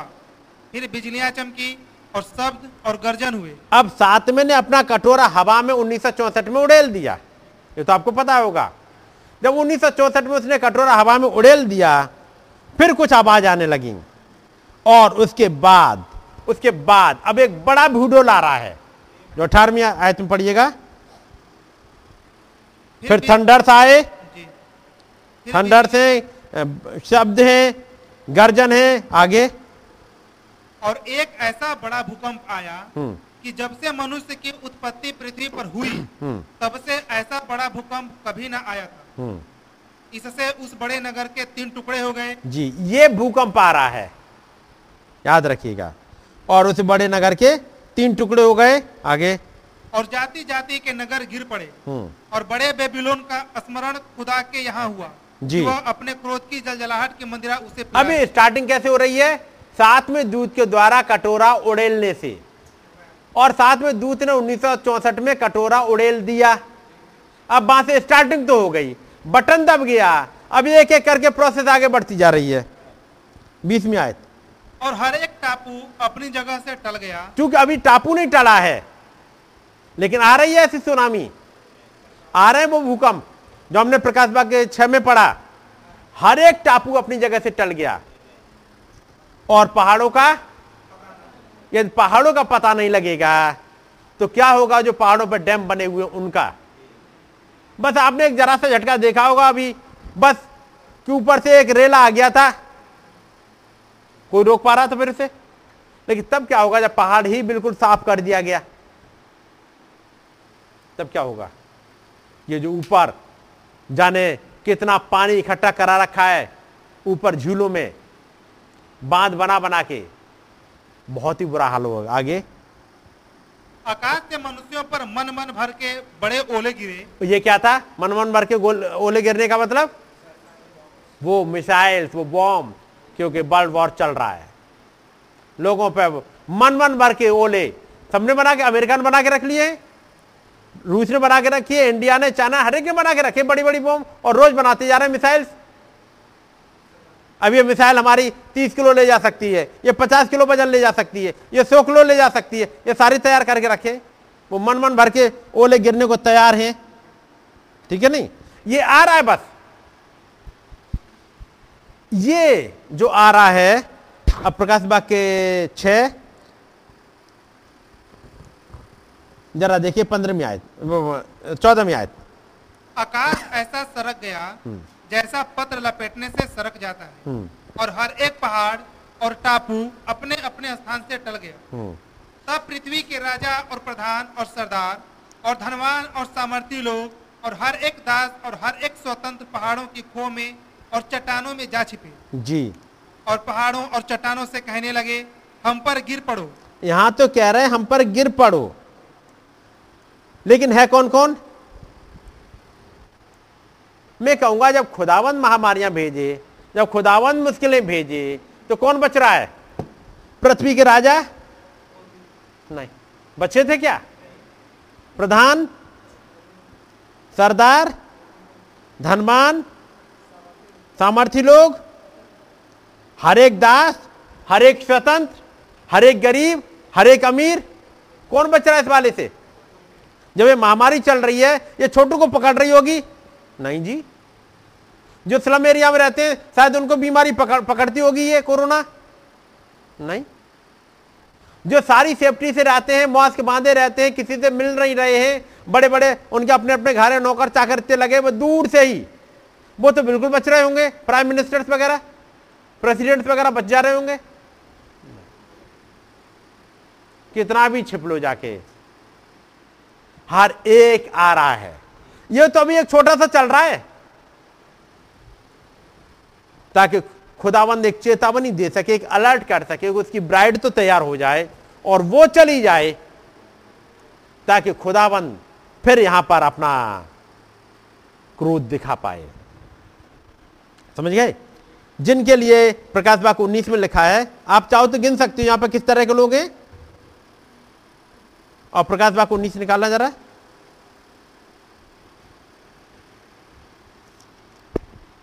उन्नीस और उसकी अठारहवीं आयत। जिससे तुम राजाओं का मांस और सरदारों का मांस याद रखना कितने लोग हैं यहाँ पर?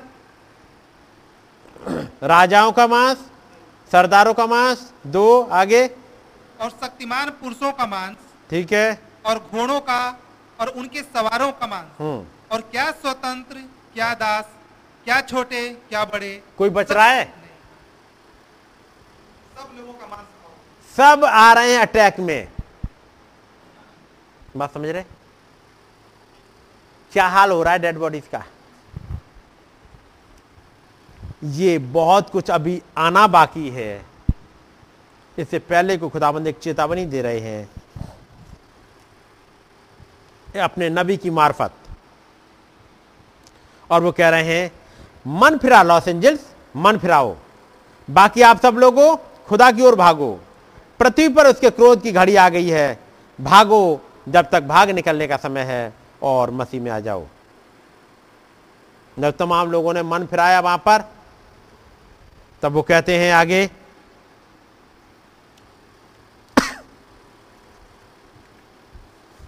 उस मैसेज में,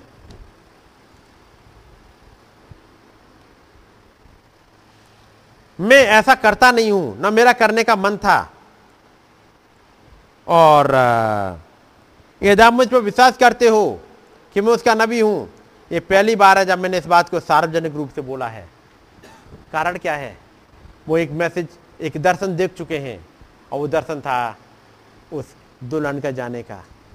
वो देख चुके थे कि वो दुल्हन जब आगे जा रही, जो अपने आप को दुल्हन कहती थी, जो जा रही है और आगे नीचे चलती जा रही है, वो नीचे गिरती जा रही है। आपने पढ़ा होगा, वो नीचे गिरती जा रही है। जब वो नीचे गिरती हुई जा रही है, किसी की नहीं सुन रही, अपने मनमानी चल रहे हैं। और वहाँ झुंड बैठा हुआ है, वो एक उसका समर्थन कर रहा है, जो नबी ने जो कहा उसके अगेंस्ट में और खुद भी नहीं समझ पा रहे कि जो जिसके समर्थन में हमने हाँ बोल दिया, ये हो के नहीं रहेगा। होगा वही जो नबी ने कहा है। लेकिन जाने और अनजाने में समर्थन करते जा रहे हैं, उसका जो गलत है, उसी मीटिंग में बैठ के जैसे थोड़ी देर बाद नबी खड़ा होकर प्रचार करेगा। उसके बाद वो लेके आएँगे चूजिंग ऑफ़ अ ब्राइट मैं सामान्य से ऐसा नहीं करता हूँ। मैं उस संदेश को बोलने से झिझक रहा था, लेकिन अब तो ये बोला जा चुका है। क्यों? क्योंकि ये उनके हाथों में नहीं था, वो चला गया। अब ये बोला जा चुका है, और अब ये न्याय के दिन एक गवाह स्वरूप खड़ा होगा।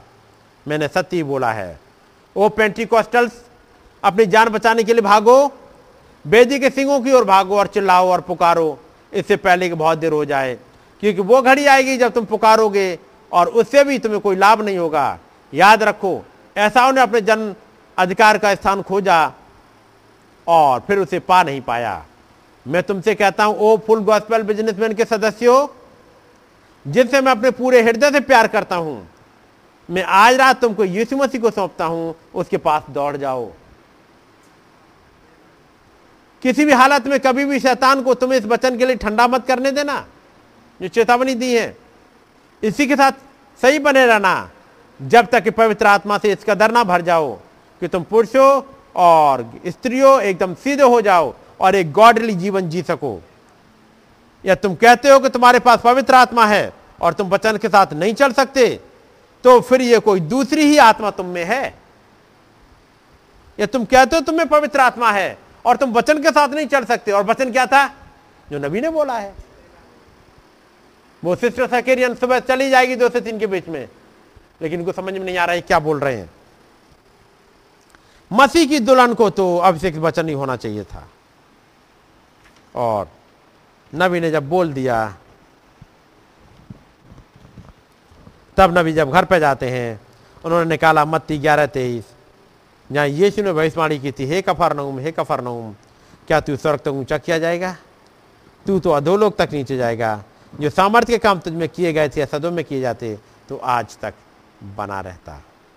एक बाइबल के शब्द को उसके अध्ययन से उन्हें पता चला कि एक भूकंप के कारण सदोम मृत सागर की तलाटी में पहुँच गया था और कफर का भी ये ऐसा ही विनाश हो गया था।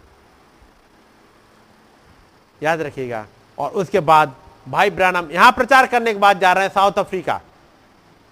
और जब साउथ अफ्रीका जा रहे हैं, बहुत दिनों से वो जाना चाह रहे थे, लेकिन बार बार वो कुछ फाइनेंशियल सपोर्ट नहीं मिल पा रहा था। लेकिन जब फाइनेंशियल सपोर्ट मिला, और जब मिला फाइनेंशियल सपोर्ट तो पता लगा उन्हें वीज़ा नहीं मिला। है नहीं? वीज़ा नहीं मिल पाया।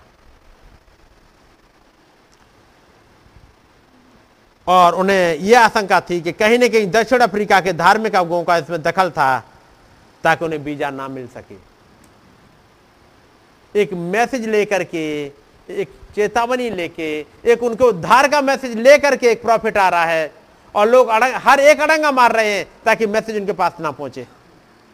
ये कौन सी वाली आत्मा के चला चल रहे हैं? बड़ी मुश्किल से उन्नीस सौ पैंसठ में भाई ब्रानम को वीज़ा मिल सका, लेकिन वो भी रिस्ट्रिक्टेड वीज़ा थे जिसमें लिखा था कि वो कोई धार्मिक सभा नहीं कर सकते हैं, वो केवल एक हंटिंग ट्रिप पर जा सकते हैं। और जब वहाँ से लौट के आए हैं, उसके बाद तब तक कुछ भाई हैं, वो वो आ गई, दर्शनों की एक श्रृंखला आ गई थी, कुछ सपनों की श्रृंखला आ गई थी, जिनको लेकर के वो मैसेज प्रचार कर रहे हैं god of this is village और knoweth not knoweth is not और वो आपने सब सुने हैं। एक थिंकिंग मीन्स फ़िल्टर वो तमाम मैसेज हैं कुछ चेतावनी आ रही है, क्योंकि एक जाने का टाइम आ चुका है। याद रखिए, मेरे और आपके लिए, क्योंकि यहाँ से जाने का टाइम आ गया है, बहुत करीब ब्राइड के जाने का। अलर्ट हो जाएँ और एक जीवन को पालें। गॉड ब्लेस यू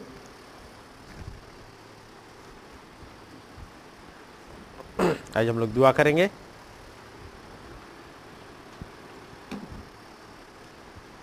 अपनी आँखों को बंद करेंगे। खुदाबंद प्रभु यीशु मसीह, आपके नाम की स्तुति और महिमा हो। हो प्रभु, जब किसमें एक नबी ने चेतावनी दे दी है और चेतावनी बोली जा चुकी है, ये केवल लॉस एंजल्स नहीं, ये पूरी दुनिया का एक हाल था। वो miss Asia, miss India, miss Africa, miss Europe, miss America बड़ी ही बुरी हालत में चल रही थी। हो खुदाबंद दया करिएगा, ताकि लोगों की समझ में आ सके कि जो कुछ वचन में बोला जा चुका वो पूरा होके रहेगा। हमें से हर एक अपने आप को तैयार कर सके प्रभु। आपके सामने आते हैं प्रभु, आपकी दया बहुताय से चाहते हैं। हमारे भूल चुक अपराधों को माफ़ कर दीजिएगा प्रभु। हमारी समझ को फिर करके अपने वचन की तरफ़ ले आइएगा प्रभु। हम में से हर एक को प्रभु आप अपने वचन पर ले आइएगा, ताकि हम पूरी तरह से अपने को इस वचन के द्वारा सुसज्जित कर सकें। आपका अनुग्रह बना रह सके प्रभु। जबकि इस युग में आपने कपड़ा प्रोवाइड कर दिया है, वो धार्मिकता की चादर आप लेके आए हैं। आपने कहा है कि मुझसे ये कपड़ा ले ले, ताकि तेरा नंगापन दिखाई ना दे। हो प्रभु, हमारी मदद करें ताकि हम में से हर एक उस धार्मिकता की चादर को जो इस युग में प्रोवाइड करी गई है, उसको ओढ़ सके। वो इलाजा की चादर जो इस युग में छोड़ दी गई अलिसा के लिए, प्रभु हमारी मदद करें ताकि हम चादर को अपने हिसाब से फिट ना करें, बल्कि हम चादर के अकॉर्डिंग अपने आप को फिट कर लें। हो खुदावंद, आपका रहम चाहते हैं। हमारी मदद करें प्रभु। आपकी ही मर्ज़ी हमारी ज़िंदगी में पूरी होने पाए। सारा आदर और सारी महिमा आपको ही मिले प्रभु। प्रभु, ये बातें हमारे लिए और खोल दीजिएगा, ताकि इन चेतावनी को हम प्रॉपर समझ सकें प्रभु। एक राइट वे में चलने पाए। आपकी दया, आपका अनुग्रह बहुत ऐसे चाहते हैं। जिनको अभी आना, वो नया जन्म नहीं मिला है, वो आपके सामने आकर के गिड़गिड़ा सके, ताकि नया जन्म पाले। क्योंकि जिसके बगैर कोई उस खुदा के राज को देख नहीं पाएगा, हो खुदाबंद रहम करिएगा, अपनी दया बनाए रखिएगा। आपकी दया बहुत ऐसे चाहते हैं। प्रभु, अनुग्रह चाहते हैं यदि कोई भाई बहन कोई बीमारी में है, मुश्किल में है आप यवाराफा हैं। चंगाई दे दीजिएगा प्रभु। जबकि दुनिया में तो मौत का फरिश्ता घूम रहा है, प्रभु अपना टोकन प्रोवाइड कर दीजिएगा। ताकि हम आपके टोकन के तले आ जाएँ, उस चिन्ह के तले आ जाएँ जो आपने हमारे लिए दे दिया है, प्रभु। हमारी मदद करिएगा। यदि कोई भाई बहन किसी बंधन में है जो दुनिया का है और दुनिया उसे खींच रही हो अपनी तरफ़ को हो खुदाबंद से निकाल लीजिएगा, ताकि वो आपके वचन के साथ खड़े हो सके। प्रभु आपका रहम बहुत ऐसे चाहते हैं। मेरी मदद करें प्रभु। मेरे गुनाहों को माफ़ करें प्रभु। मेरे भूल चुक अपराधों को माफ़ करें प्रभु। मैं एक राइट वे में चल सकूँ, ताकि जो आपका वचन कहता है, उसी को प्रचार करने पाऊँ प्रभु। मैं किसी के डर में आकर के कोई चीज़ों को ना छिपाऊं, बल्कि वो जो वचन में लिखा है, उसको कह सकूँ और अपने आप को भी आपके वचन के साथ चला सकूँ। मुझ पर रहम करें प्रभु। मेरे परिवार के साथ हो प्रभु। प्रभु, जो भाई बहन जगह जगह सुन रहे हैं, उनके लिए भी आपकी दया चाहते हैं। हमारी मदद करें प्रभु। विनती को उसने कबूल करें। प्रभु यीशु मसीह के नाम में मांगते हैं। आमीन। अरे हमारे पिता, आप जो आसमान में हैं, आपका नाम पाक माना जाए, आपकी बादशाही आए, आपकी मर्ज़ी जैसे आसमान में पूरी होती है, ज़मीन पर भी हो, हमारी रोज की रोटी आज हमें बख्श दें।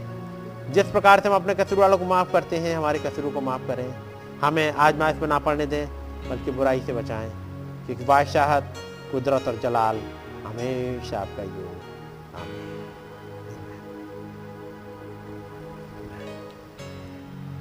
God bless you all.